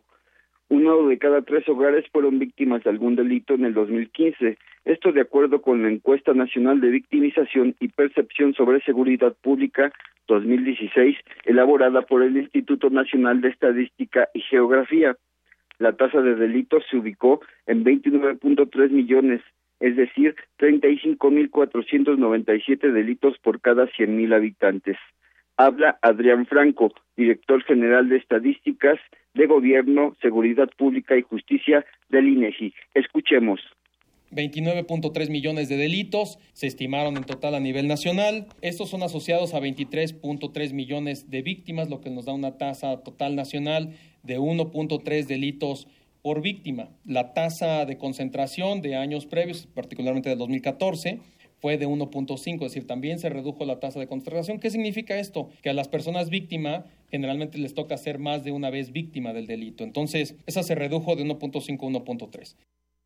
El funcionario detalló que los delitos que más se cometieron fueron el robo, asalto en calle o transporte público y la extorsión. De acuerdo con la encuesta, en el 2015 el costo total por la inseguridad se estima en más de 236 mil millones de pesos, es decir, el 1.25% del Producto Interno Bruto, mientras que los hogares mexicanos gastaron 78 mil millones de pesos para su protección. En cuanto a la cifra negra, escuchemos al funcionario del INEGI.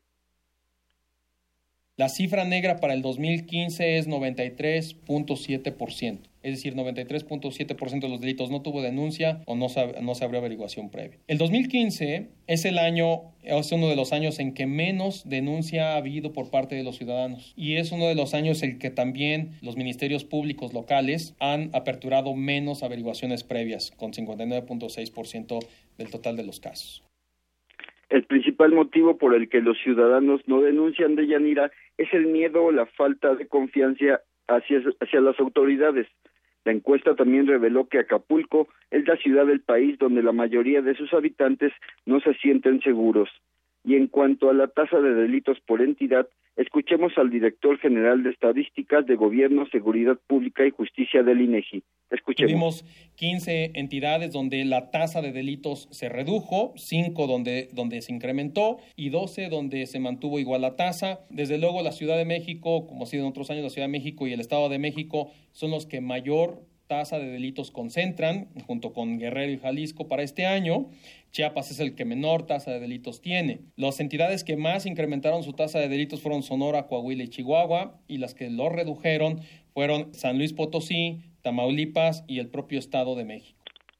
De Yanira Auditorio, estas son las cifras dadas a conocer hoy en el INEGI. Muy bien, muchas gracias, Toño. De nada, buenas tardes. Muy buenas tardes. Bueno, en más información, ayer eh, pues dedicamos un amplio espacio para platicar sobre los hechos de Ayotzinapa a dos años y le decíamos que iba a haber una marcha a las cuatro de la tarde y bueno, pues a dos años de la desaparición de los estudiantes de la normal rural de Ayotzinapa, eh, miles de personas marcharon ayer en la Ciudad de México para exigir justicia. Familiares de los estudiantes encabezaron la manifestación en la que también participaron contingentes del Sindicato de Telefonía y del ESME, así como del Estunam y de la CENTE. También acudieron estudiantes de escuelas y facultades de la UNAM, de la UACM y del Politécnico. En la vanguardia de la marcha se observó una enorme manta en la que se leía 43 pase de lista, el escudo nacional al centro y en los costados los nombres de los normalistas desaparecidos en Iguala la madrugada del 26 y 27 de septiembre de hace dos años. La movilización fue monitoreada por observadores de la Oficina del Alto Comisionado de Derechos Humanos de la Organización de las Naciones Unidas y del Centro de Derechos Humanos Miguel Agustín Pro. Se reportó un saldo blanco por esta marcha de Ayotzinapa. Y bueno, pues el dispositivo de vigilancia de la Secretaría de Seguridad Pública lo desplegó con motivo de esta movilización y permitió que la misma concluyera con saldo blanco ahí en el Zócalo capitalino. Y bueno, hay una nota que destaco hoy el Universal, se la recomiendo, viene amplia y tiene que ver con uno de los normalistas que ese día pues eh, lo dejaron inconsciente, es Aldo, dos años han pasado y los médicos aún no se explican cómo aguantó un impacto de bala en la sien, pero su familia sí lo sabe. Dicen que tiene ganas de seguir con vida. Aldo está atendido en una cama del Instituto Nacional de Rehabilitación y así se aferra a vivir. En una entrevista que le dio a este diario, Leonel Gutiérrez, hermano de Exige a las autoridades que no los abandonen y que hagan todo lo posible para que su hermano sea trasladado a su casa. Bueno, pues está eh, de esta manera viviendo Aldo, quien no ha recuperado la conciencia y sus familiares guardan esperanza. Y bueno, en este tema también pues posponen la comparecencia de la procuradora Areli Gómez para el 10 de octubre, eh, comparecencia de la titular como parte de la glosa también del cuarto informe de gobierno del presidente y bueno, pues tendrá muchas cosas que responder ahí a los legisladores, uno de ellos pues sobre este caso. Y me voy ahora con mi compañero Jorge días porque estuvo presente en el homenaje a uno de los máximos exponentes de la arquitectura de nuestro país. Adelante, Jorge, buenas tardes. Hola, Deyanira, buenas tardes. Un homenaje a uno de los mejores exponentes de la arquitectura en México, Universitario Universal Teodoro González de León, fue, entre otras cosas, uno de los artífices en la construcción de Ciudad Universitaria. El doctor Enrique Graue, rector de la UNAM, inició su participación en la ceremonia respectiva con una contundente frase. No voy a improvisar, ni cometeré la osadía de hablar de arquitectura, dijo, al describir la visión que tenía del artista que edificó embajadas de México en otros países, la sede del Infonavit, el Museo Rufino Tamayo, el Museo Universitario de Arte Contemporáneo y la remodelación del Auditorio Nacional, entre otras obras emblemáticas del México contemporáneo. Escuché. Yo identifico a Teodoro González de León con el concreto, la piedra y el tezontle. Una triada magnífica que supo aplicar con gran armonía. Usó la piedra y el concreto en pilares y dinteles, dándoles, como bien decía el arquitecto Leal, fuerza, textura y matices que con frecuencia entremezcló la liviandad del enigmático tesontle. A mí me parece la obra de González de León una suerte de arqueología moderna, estética, luminosa y atrevida. Su obra, si lo vemos así, es sustancialmente mexicana. González de León hizo suyo los elementos de nuestra nación para darles un lugar especial en una plaza, en un patio, en un pabellón en una terraza. Su facultad de origen, sus bases académicas y sus profesores fueron detonador de su creatividad, el que a muy temprana edad quedara de manifiesto con el proyecto preliminar para edificar la ciudad universitaria. A su vez, el director de la Facultad de Arquitectura, Marcos Masari Iriar, eh, refirió que recientemente promovió que la bitácora que se entrega anualmente a los alumnos de primer ingreso se dedicara al artista mexicano como un reconocimiento y un estímulo para que la generación 2017 siga los pasos del maestro. Escuchemos. Esta generación estuvo dedicada a tres estudiantes, particularmente conmemorando los 90 años de Teodoro. Tuve la oportunidad de enviarle la bitácora y preguntarle si estaba de acuerdo que se les entregara a los estudiantes con el mensaje que lleva dentro. El mensaje dice Generación 2017. El plano que cubre esta libreta es el producto del entusiasmo de tres estudiantes, quienes al no estar satisfechos con las propuestas ganadoras de la Escuela Nacional de Arquitectura para el concurso de la Ciudad Universitaria del Pedregal de San Ángel, presentaron un proyecto que más tarde se convirtió en la base para el diseño definitivo de las nuevas instalaciones de la UNAM. Su gran amigo y colega Francisco Serrano Cacho, quien colaboró con el homenajeado en 52 proyectos, definió a González de León como una persona alegre, pero serio a la vez, amable y sarcástico. Mi mejor amigo, concluyó el arquitecto Serrano. Escuchemos. Disfrutar, reírnos y lo que nadie imagina, burlarnos de muchas cosas. Teodoro aparentaba ser extraordinariamente serio y los que lo conocieron bien sabían que era irónico, que no es lo mismo que ser serio. Vinieron las lágrimas, el recuerdo y la nostalgia por la imagen de ese amigo, dijo Serrano Cacho, que sigue presente a través de su legado. Teodoro González de León, hombre respetuoso del tiempo, espacio y movimiento, creador y siempre curioso de lo desconocido. El reporte de este homenaje que se le rindió ayer a Teodoro González de León de Yanira. Muchas gracias, Jorge Díaz. Buenas tardes. Sí, hasta luego. Bueno, y vamos ahora, me enlazo vía telefónica con el senador Arturo Zamora, él es integrante de la Comisión de Justicia Partidaria del PRI. ¿Qué tal, senador? Buenas tardes. Muy buenas tardes, Deyanira, y buenas tardes a todo el auditorio. Bueno, pues hoy leemos que el PRI le quitó a Duarte, a Javier Duarte, derechos y va por más gobernadores. ¿Va por más gobernadores? Bueno, sí, la Comisión de Justicia tiene ahí otros eh, temas de otros gobernadores. Por supuesto, yo como integrante de la comisión me parece importante poder informarles a ustedes que son procedimientos en los cuales se están integrando pruebas y en su momento habrá que tomar decisiones.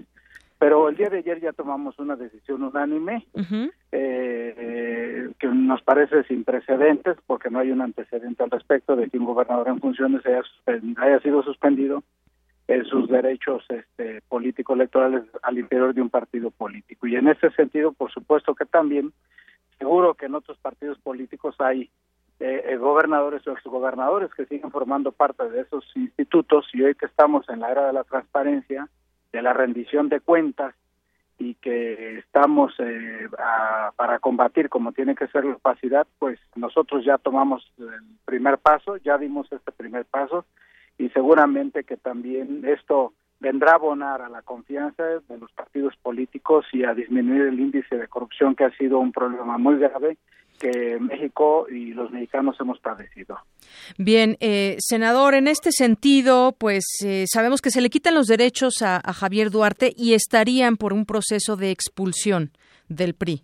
Así es, efectivamente, es una primera etapa. Hay solicitudes que presentaron militantes y bueno, pues ahora siguen etapas en donde se concede el derecho de audiencia y a partir de este derecho de audiencia se lleva a cabo pues, un proceso elemental, ¿no? Un proceso fundamental en el cual sin duda alguna pues eh, se tendrá que llegar a una determinación en el momento oportuno.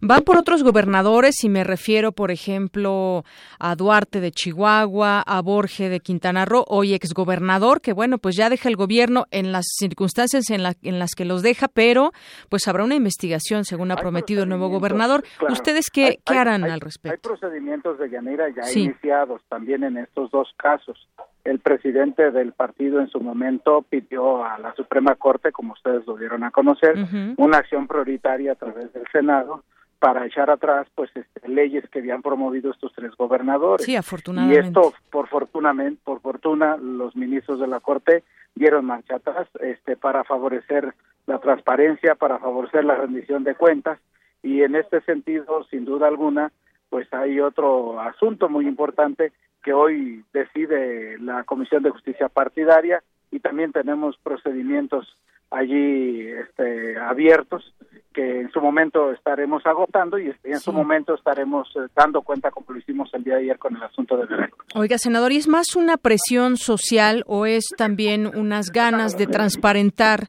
en el PRI todo lo que deviene muchas veces, como en el caso de estos gobernadores, en circunstancias poco claras de cómo dejan las finanzas de sus estados?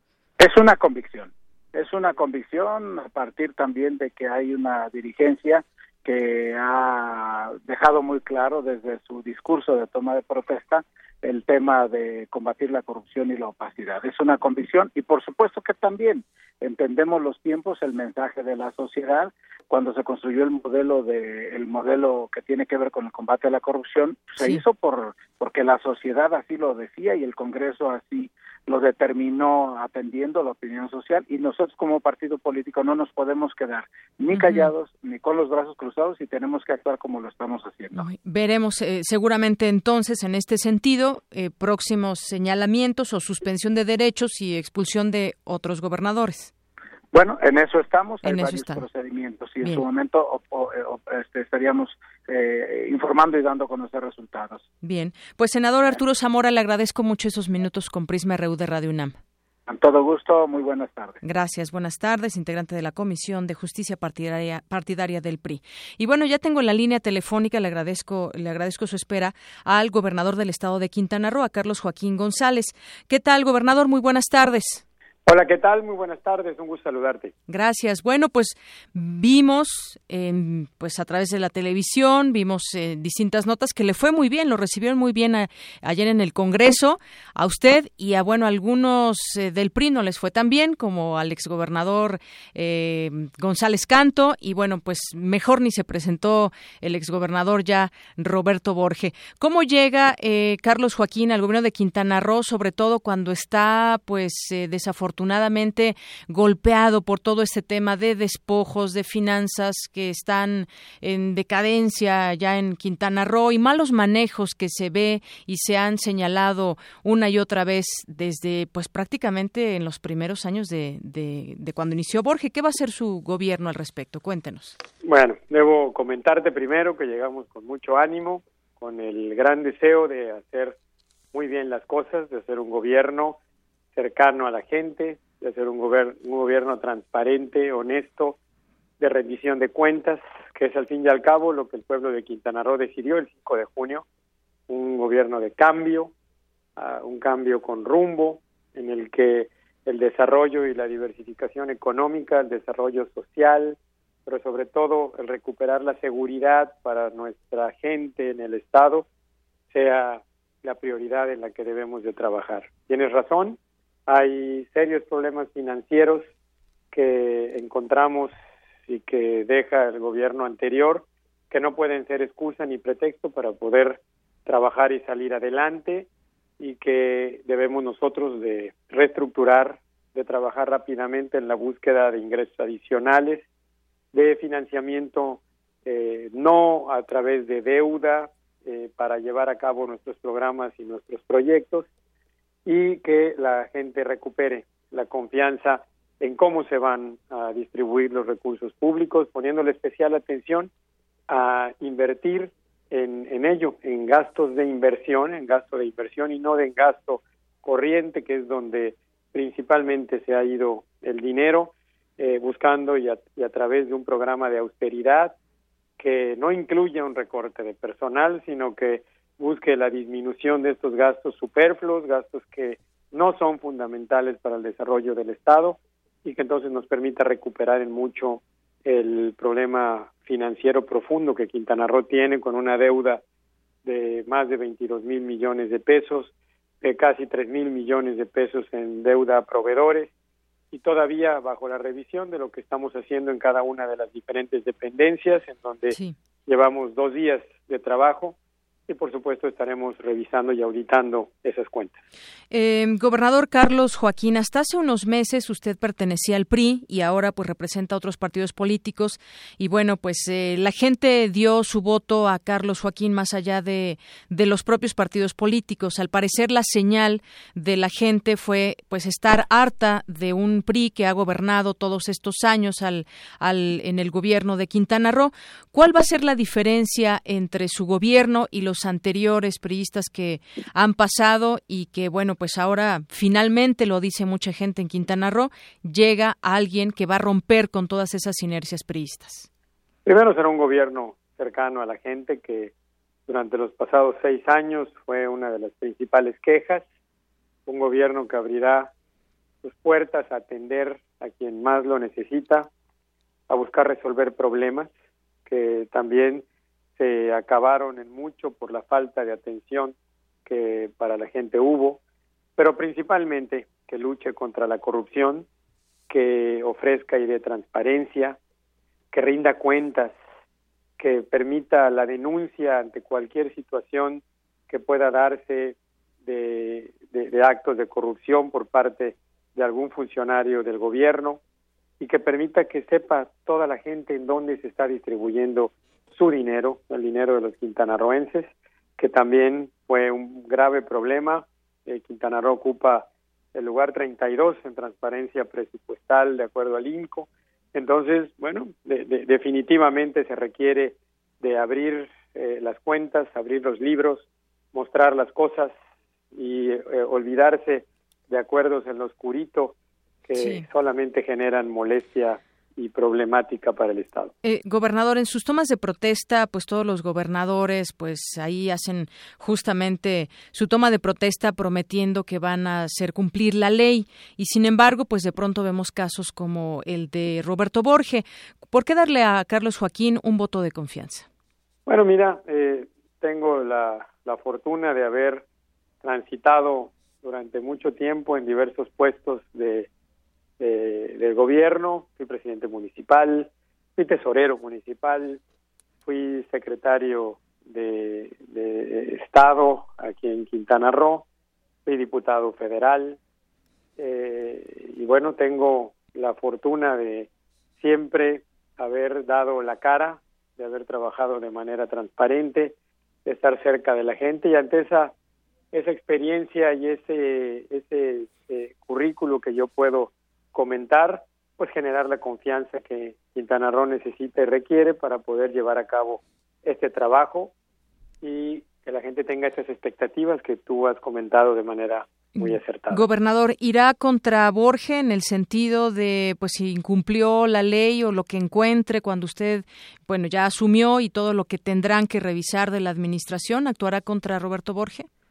Mira, vamos a actuar contra quien tengamos que actuar. Es importante llevar a cabo una auditoría, una revisión del endeudamiento bancario que Quintana Roo ha tenido, a qué obras pertenece, qué se hizo con ese dinero, más de 15 mil millones de pesos en los últimos seis años, que, bueno, habrá que revisar de manera adecuada qué pasó con esa obra, en dónde está, eh, prácticamente nadie sabe Parecería que está más que documentado, ¿no? Todo este dinero que no se sabe dónde está y de pronto, pues cajas que antes de salir en distintas dependencias sacaron y se llevaron quién sabe a dónde.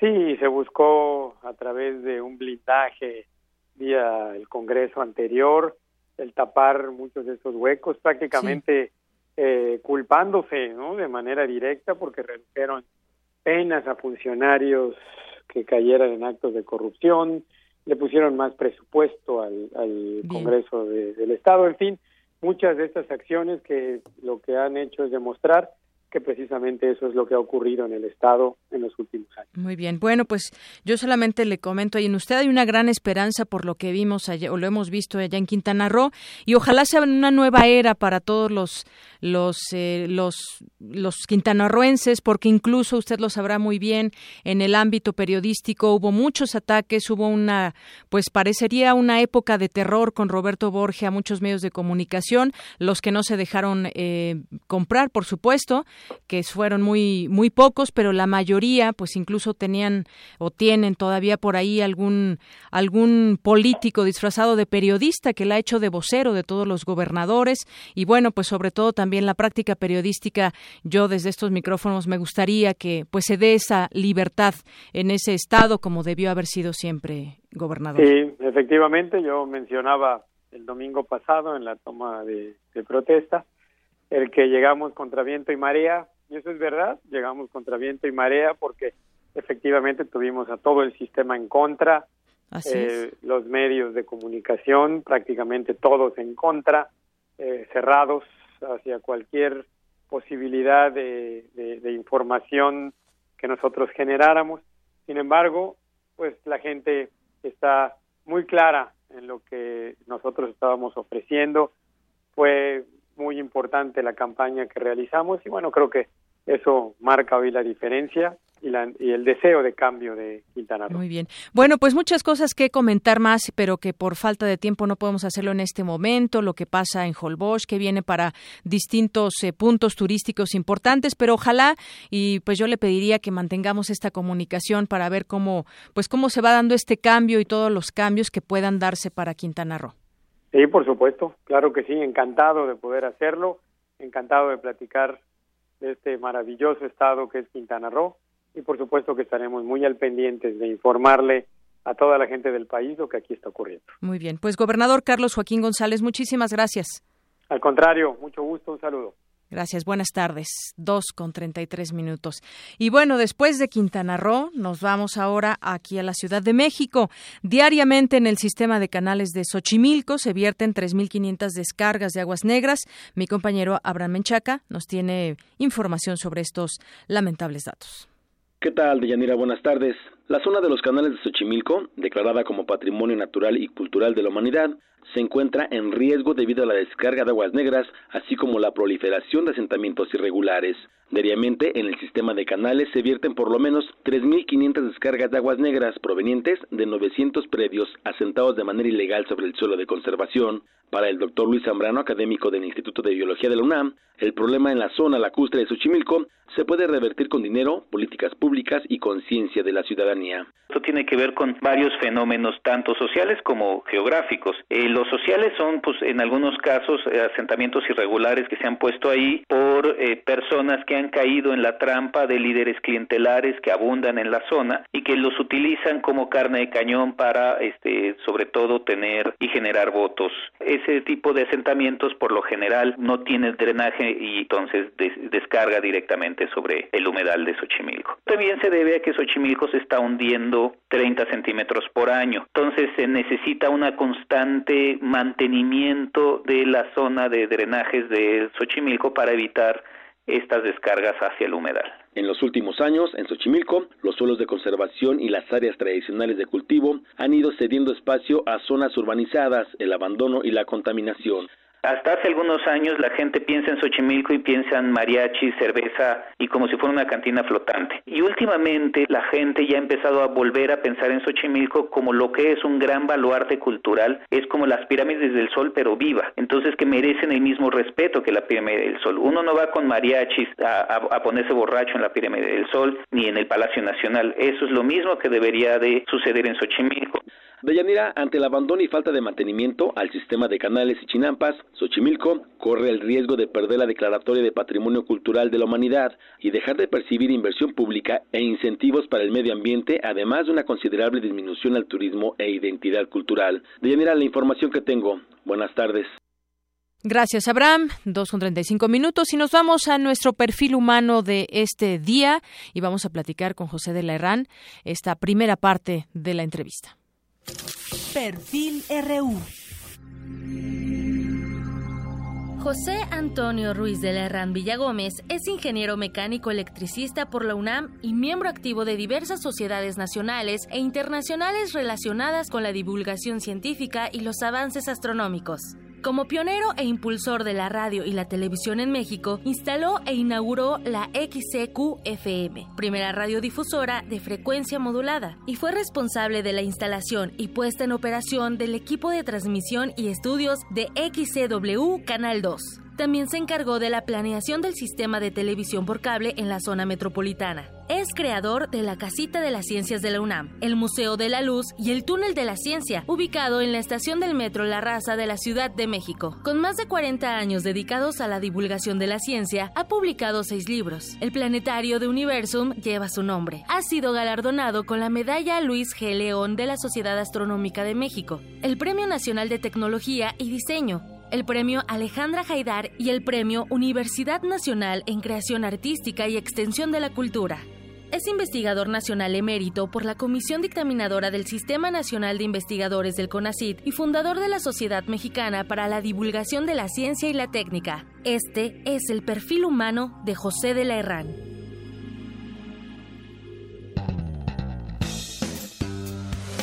Y me da mucho gusto platicar hoy con el ingeniero José de la Herrán. Acabamos de escuchar todo su perfil académico y hoy nos recibe y nos abre las puertas de su casa. Ustedes bienvenidos aquí a la casa con mucho gusto y a ver qué se nos ocurre platicar. Y quisiera ir empezando con ese tema que además eh, la radio, tiene que ver con la radio. Usted es coleccionista de radio, usted ha tenido que ver con, eh, incluso hizo por ahí un radio con un bulbo. Platíqueme un poco de este, de este gusto. Bueno, pues eh, lo que sucede es que mi padre estuvo encargado durante 50 años de la XW Radio y cuando yo tenía 5 años nos fuimos a vivir a la planta del, donde estaba el transmisor en la calzada de Tlalpan, en Cuapa. Y este, bueno, pues yo ahí pasé mi niñez de los 5 a los 10, 12 años. A los 12 años entré a sexto, yo no fui a la primaria, pero entré a sexto, me hicieron un examen de prueba y como mi abuelita, mi bisabuelita, mi papá y mi tía, que eran con quienes vivíamos, me enseñaron a sumar, restar, un poco de inglés, un poco de, de francés, mi tía hablaba francés, un poco de música, etcétera. Total que me llevaron al colegio franco-español que estaba en San Ángel y me aceptó el director para el sexto año, así es que ahí entré. ¿O se entró directamente a sexto? Entré directamente al sexto año y me fue bien en el sexto. Yo había cosas que no sabía prácticamente nada y otras sabía mucho más que los de sexto año. Pero bueno, de cualquier manera no tuve ningún problema y ahí mismo hice la secundaria y la preparatoria y después entré a la Facultad de Ingeniería. Pero yo trabajaba desde antes, desde los 18 años, empecé a trabajar como radiooperador de la, de la planta de la XW. La XW que además es una estación de mucha tradición, me imagino que vio pues pasar muchas cosas en esa estación, ya lo creo, muchos pues cambios. La, XW se inauguró en 1930 y fue durante muchos años la estación más importante de México y muchos dicen que de Latinoamérica pero era la estación más potente de toda la América. La voz de América Latina. La voz de la América Latina desde México. Y empezó, empezó con 5 kilowatts, luego subimos, digo yo, eh, porque ahí iba yo en el barco, a 50 kilowatts. Después mi padre diseñó, ya no comprado, sino diseñado aquí, un transmisor de 100 kilowatts. Y luego ya yo trabajando dentro de la estación, yo le ayudaba a mi padre, él hacía el diseño y yo hacía el aparato. Y, hicimos un transmisor de 250 mil watts, que fue el más potente de electrónica. Y, cuénteme, ¿cómo fue vivir en una, en una bueno, pues, estación o ahí en, en, ese tiempo la, vivíamos en un llano, en medio de un alfalfar de un lado y, y un maizal del otro, porque eran dos este, haciendas, la de, la de San Antonio y la de Cuapa. Y entre medio de las dos haciendas estaba la propiedad que sigue estando ahí, que es, eh, debe ser ahora de Televisa. Creo que ahí está eh, algunas instalaciones de Televisa. Bueno, pasaron años y me dediqué a, construir equipos de alta fidelidad para vender eh, como negocio. ¿A qué edad hizo su primer radio? Porque sé que hizo un radio. Pues tendría yo 11 años. 11 años. Sí. ¿Y, cómo era ese radio? Un radio de galena. Era un radio de galena. Muy sencillito. Como este que está aquí, aquí, ahí está un radio de galena. Ah, muy bien. Que recibe y está conectado. No sé si me lo mueven luego y me lo desajustan. ¿Y tenía onda corta? No, no, onda larga. Onda larga. Sí, para oír las estaciones de aquí del el XCB era la siguiente estación importante en ese tiempo y ya después cuando iba a venir la televisión me dediqué a estudiar televisión. Este hicimos dos cámaras en un laboratorio que yo mismo preparé allá en la planta de la XW en Cuapa para aprender televisión, aprender haciendo, ¿verdad? Y preparar también un pequeño grupo los operadores de, de la propia radiodifusora que eran 2468 del canal 2 de televisión en, en Televicentro y estuve trabajando como 10 años ahí en, en, la cosa de televisión. Estamos platicando entonces con alguien que vio nacer estos prácticamente pues estos pues medios de comunicación. en 1940, no, 50. En, la parte de ingeniería, en cómo conformar esos transmisores y demás. Y preparar a la gente, porque no es nada más que llegue el... Yo instalé el transmisor, pero alguien lo tiene que operar trabajar N, número de horas al día y había pues turnos. Primero empezó nada más trabajando cuatro horas en la tarde con películas conforme se hacían los estudios de Televicentro que los acabábamos de de armar. ¿Y se imaginó en algún momento todo este boom que habría de televisoras, pues de sí, radios? como no, pues es que eh, veíamos que mucha gente pensaba que el radio pues iba a acabarse, pero yo a todos les decía que todo lo que llega de técnica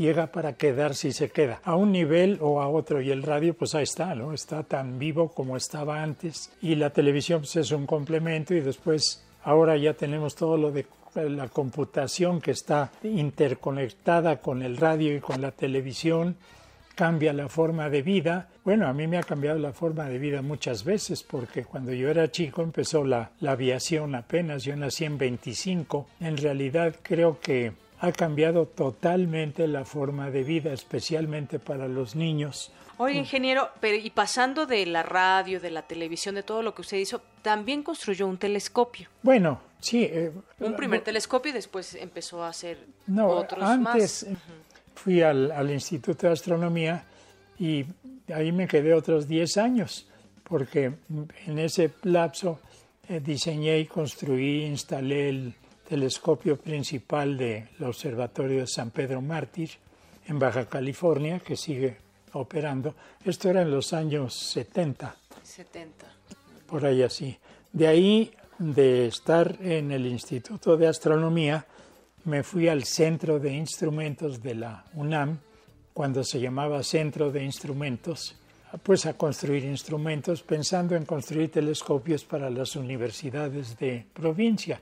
Estuve en el Instituto Franklin de Filadelfia y me interesé mucho pues en todo lo de un museo, un, auténtico museo de ciencias y cuando oí por ahí que había pensamientos de hacer un museo de ciencias de parte del doctor Sarucán, pues me uní al grupo y ya me metí de lleno a lo que es la divulgación. Eso fue en los años 80, 80 y tantos Luego me invitaron a ser diputado federal, entonces ahí voy a la Cámara de Diputados. Bueno, me invitaron. ¿De, qué partido lo invitaron? Del PRI. Del PRI. Sí, este, pero yo nunca fui del PRI ni de ningún partido, ni soy ni pienso ser. Pero Digamos este, independiente. Sí, enteramente independiente. Pero me llamaron, Marcelo Ebrar fue el que me invitó de parte del licenciado Camacho Solís que querían gente que no fuera política y dijeron, pues aquí está uno. ¿Y qué tal fue esa incursión en la pues política? Muy interesante, para mí me pareció muy interesante, estuve ahí tres años, nunca falté, por cierto, me tocó un grupo realmente muy ad hoc con mi manera de pensar y todo, porque eran 75 o 77% de profesionales en medicina, en ingeniería, en abogacía. Trabajé en en varias de las, de las comisiones de ciencia y de tecnología y de ese tipo de cosas. imagino que los diputados aprendieron mucho de usted. Pues yo aprendí mucho de ellos. También. Menos las partes políticas propiamente, porque nunca me he interesado en la política pero las partes diplomáticas sí, pero ahora ya se perdieron las partes diplomáticas. En fin, pero ese es otro tema. Sí, retomando este del telescopio, ¿cómo fue esa impresión que tuvo por primera vez cuando vio Júpiter? Que creo que es una uh, algo pues que le maravilló en ese sí, momento. Sí, los satélites de Júpiter me parecieron maravillosos y el anillo de Saturno. Pero además con un telescopio que usted había hecho. Que yo había hecho, sí. Yo hice un telescopio de 12 centímetros cuando tenía yo 12 años, justamente a centímetro por año. y, esto salió, pues como todo sale, por una afición de un amigo de mi padre que le pidió ayuda porque había comprado un libro de cómo hacer un telescopio, en inglés desde luego. Entonces ya se interesó mi padre y nos pusimos a hacer telescopios como aficionados.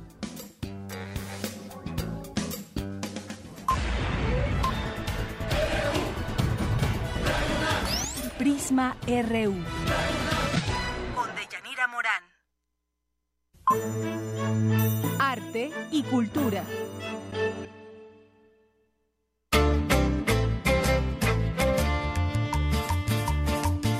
Ay, Renato, toca ya Newa Wirrarba. Huichol, musical.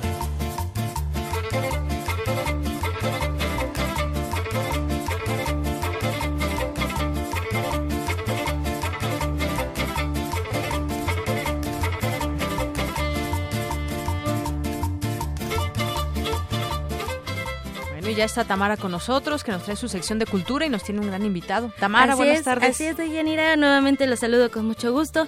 A través de los siglos, eh, la cultura huichol se ha mantenido indemne, no solo por una nación, no solo son una nación pura en sus raíces, sino también en su espiritualidad y su cosmogonía esta forma de narrar la historia de la creación del mundo y del universo. Les cuento esto porque hoy nos acompaña, como ya lo mencionabas, Deyanira, un gran invitado. Él es Adrián Alarcón, productor y actor de teatro, quien nos hablará sobre el próximo estreno de la obra Salimos del mar y soñamos el mundo. Bienvenido, Adrián, y por favor, cuéntanos de qué va la obra Salimos del mar y soñamos el mundo. Muchas gracias, Tamara. Gracias por, por este espacio para venir a compartir. Pues efectivamente, estamos por estrenar este sábado, imagínate. Este sábado ya nos toca acá en el Teatro Sergio Magaña. Eh, Salimos del mar y soñamos el mundo es una obra que hemos generado a partir de una serie de cuentos de cosmogonía huichol.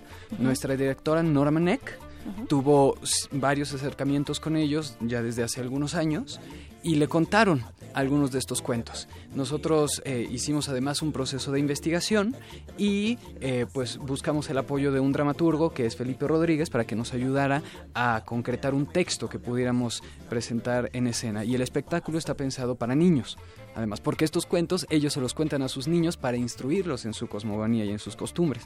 Eh, antes incluso de llevarlos por primera vez a Wirikuta, antes de llevarlos incluso por primera vez al mar y cuenta la historia de tres dioses, vamos, cómo comenzó el mundo, ¿no? Cómo comenzó todo esto.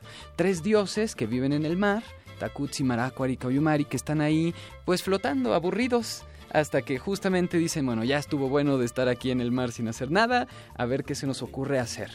Es decir, a partir del aburrimiento viene la creación. Y lo que deciden hacer es cerrar los ojos e imaginar. Y descubren que todo lo que imaginan se va creando en realidad. Entonces, pues mientras van creando, pues van siguiendo, van siguiendo pues algún camino que no, no tienen muy claro este, hacia dónde los lleva, hasta que uno de ellos sueña un venado. Sabemos que el venado es una figura pues, muy emblemática de la cultura huichol, eh, que les indica un cierto, un cierto rumbo, eh, hasta que ¡pum! lo despiertan y entonces, ¡ay! ya no me enteré de este, qué era lo que iba a pasar, ¿no?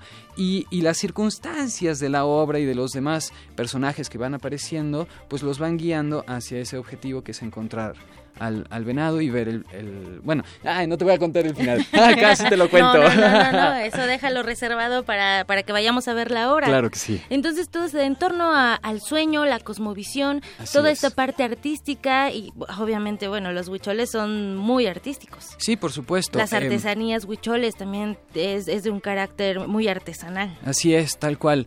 Eh, y como decías, pues ellos pues cuidan mucho su, su cultura, son muy, muy celosos, por así decirlo, de sus tradiciones, los resguardan con mucho, mucha atención. Afortunadamente nos han acompañado algunos huicholes durante, durante el proceso, entonces este, pues sabemos que vamos por buen camino, tenemos el apoyo del Museo Indígena también eh, y bueno, y de otras fundaciones. Entonces, pues ahí estamos y estaremos, te digo, a partir de este sábado. ¿En dónde? Eh, en el Teatro Sergio Magaña, en Santa María la Rivera, Sor Juana Inés de la Cruz 114, los sábados y domingos a la una de la tarde hasta el 6 de noviembre. Bueno, tenemos todavía tiempo para acudir a esta obra. Así es. Muchísimas gracias eh, por la invitación y sobre todo por, por crear este, tipo, este enlace entre la cultura, el arte, sobre todo eh, a una edad tan temprana, ¿no? Que son los niños. Sí, claro, pues sí, importantísimo, ¿no? No perder ahí ese, ese vínculo. Perfecto. Bueno, pues agradecemos mucho la invitación, Adriana Alarcón, productor y actor de teatro. Muchas gracias por tu visita. Gracias, gracias a ti. De Yanira, y en otra información, eh, Google, el número 10 elevado a la potencia de 100 y el motivo del nombre de una de las herramientas más básicas en la búsqueda en Internet cumple 18 años. Entonces esa es la efeméride cultural del día de hoy. Por mi parte es todo, nos escuchamos mañana. Claro que sí, Tamara. Muchas gracias. Buenas tardes. Adrián.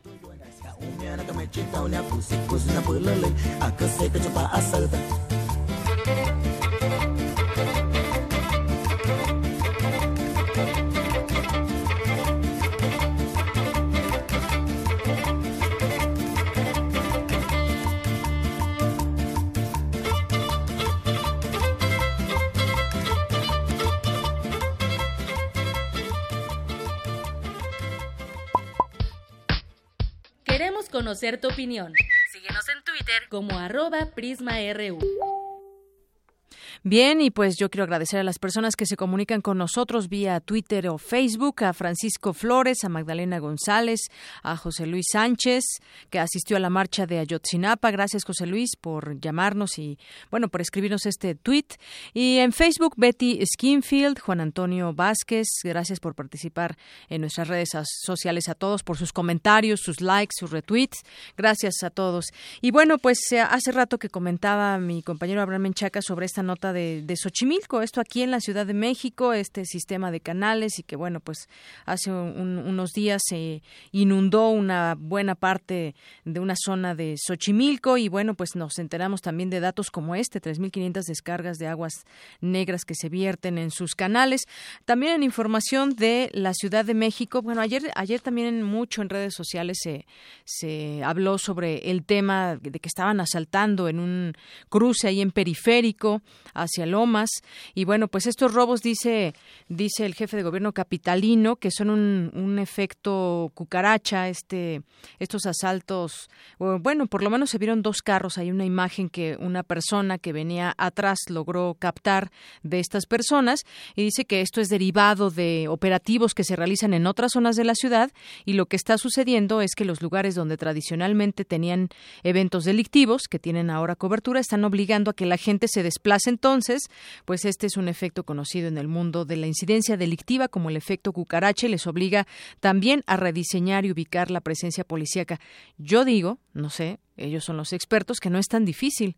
Tenemos zonas donde en horas pico, y sobre todo esa donde fue el asalto, eh, pues están terriblemente eh, obstaculizadas al tránsito. Prácticamente se puede uno quedar minutos completos en el automóvil sin poder ir ni para atrás ni para adelante. Esto obviamente es aprovechado por los delincuentes.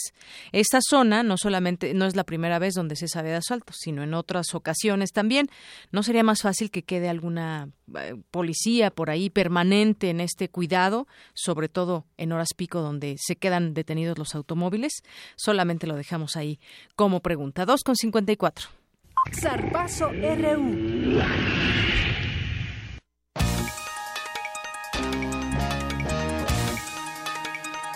Listo y sonriente, Eric Morales. ¿Qué tal, Eric?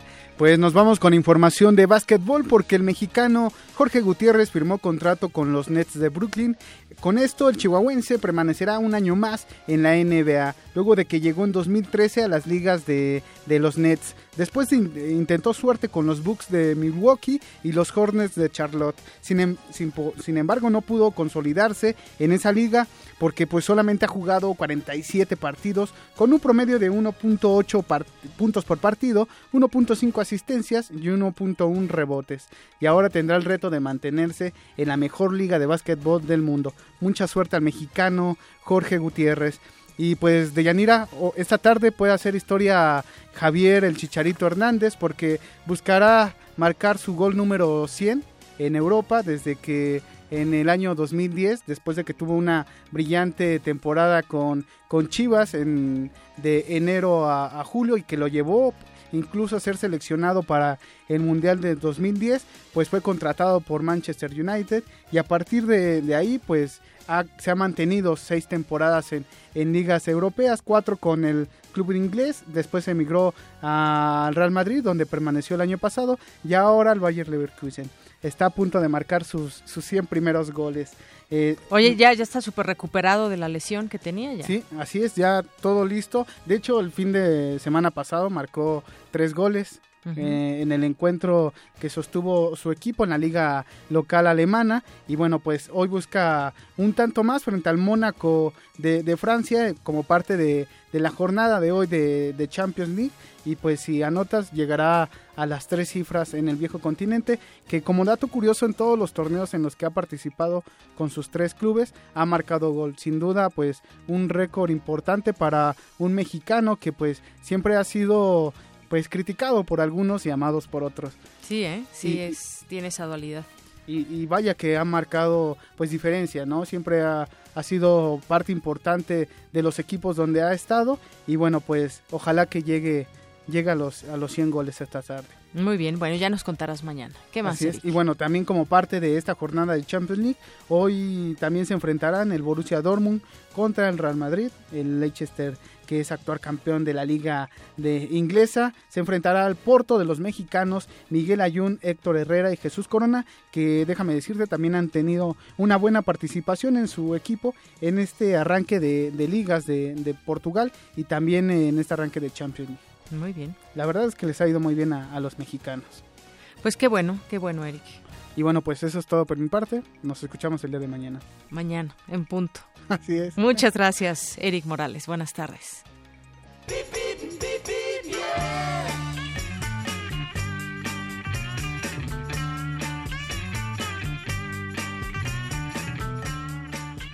Y bueno, nos enlazamos ahora con Eric Quiroz Argueta, jefe de difusión cultural allá en la FES Cuautitlán. Eric, buenas tardes.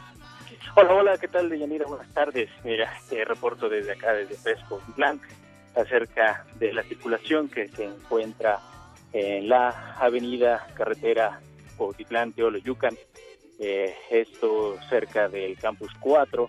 Esta avenida viaja con carga vehicular, pues el día de hoy eh, se encuentran varios actos por acá políticos en torno a la eh, el ayuntamiento de Cuautitlán. Eh, por otro lado, la mejor forma también de poder acceder a este campus es a través del tren suburbano que llega a la estación de Cuautitlán y de allí poder tomar un transporte que los dejará en las puertas de esta facultad. También te comento que en nuestra facultad se encuentra el Hospital de Pequeñas Especies y el Hospital de Equinos, mismos han podido desarrollar diferentes técnicas en esta forma de poder eh, tener, atender a estos animales eh, que se encuentra aquí mismo la carrera de veterinaria y zootecnia. Nosotros estamos al pendiente de cualquiera de estas informaciones que salgan de la Facultad de Estudios Superiores de De mi reporte. Muchísimas gracias, Eric. Buenas tardes. Hasta luego. Hasta luego. Y bueno, en otros puntos hallarás tránsito abundante en prolongación Ignacio Aldama, procedente de Paseo de los Sauces, con dirección a la Prepa 1, Gabino Barreda. Alternativa vial es Paseo de la Noria. Y por otro lado, para ti que te diriges al plantel José Vasconcelos, hallarás carga al cruce con semáforos en Calzada de las Bombas de Miramontes hacia la institución y encontrarás circulación constante en Avenida 100 metros para quien deja atrás Avenida Insurgentes y tiene como destino el plantel CCH Vallejo. Avance en Canal de San Juan de Marcelino Buendía hasta el plantel Oriente, la alternativa viales Avenida Telecomunicaciones y finalmente buen desplazamiento en Avenida Observatorio y Anillo Periférico, vialidades inmediatas a la preparatoria número 4 Vidal Castañeda y Nájera. Este fue el reporte hasta el momento vial que tenemos en estas en estos campus universitarios. Y con eso nos despedimos. Mi nombre es Deyanira Morán. Gracias por su preferencia. Nos escuchamos mañana en punto de la una. Quédese con Susana Antoni.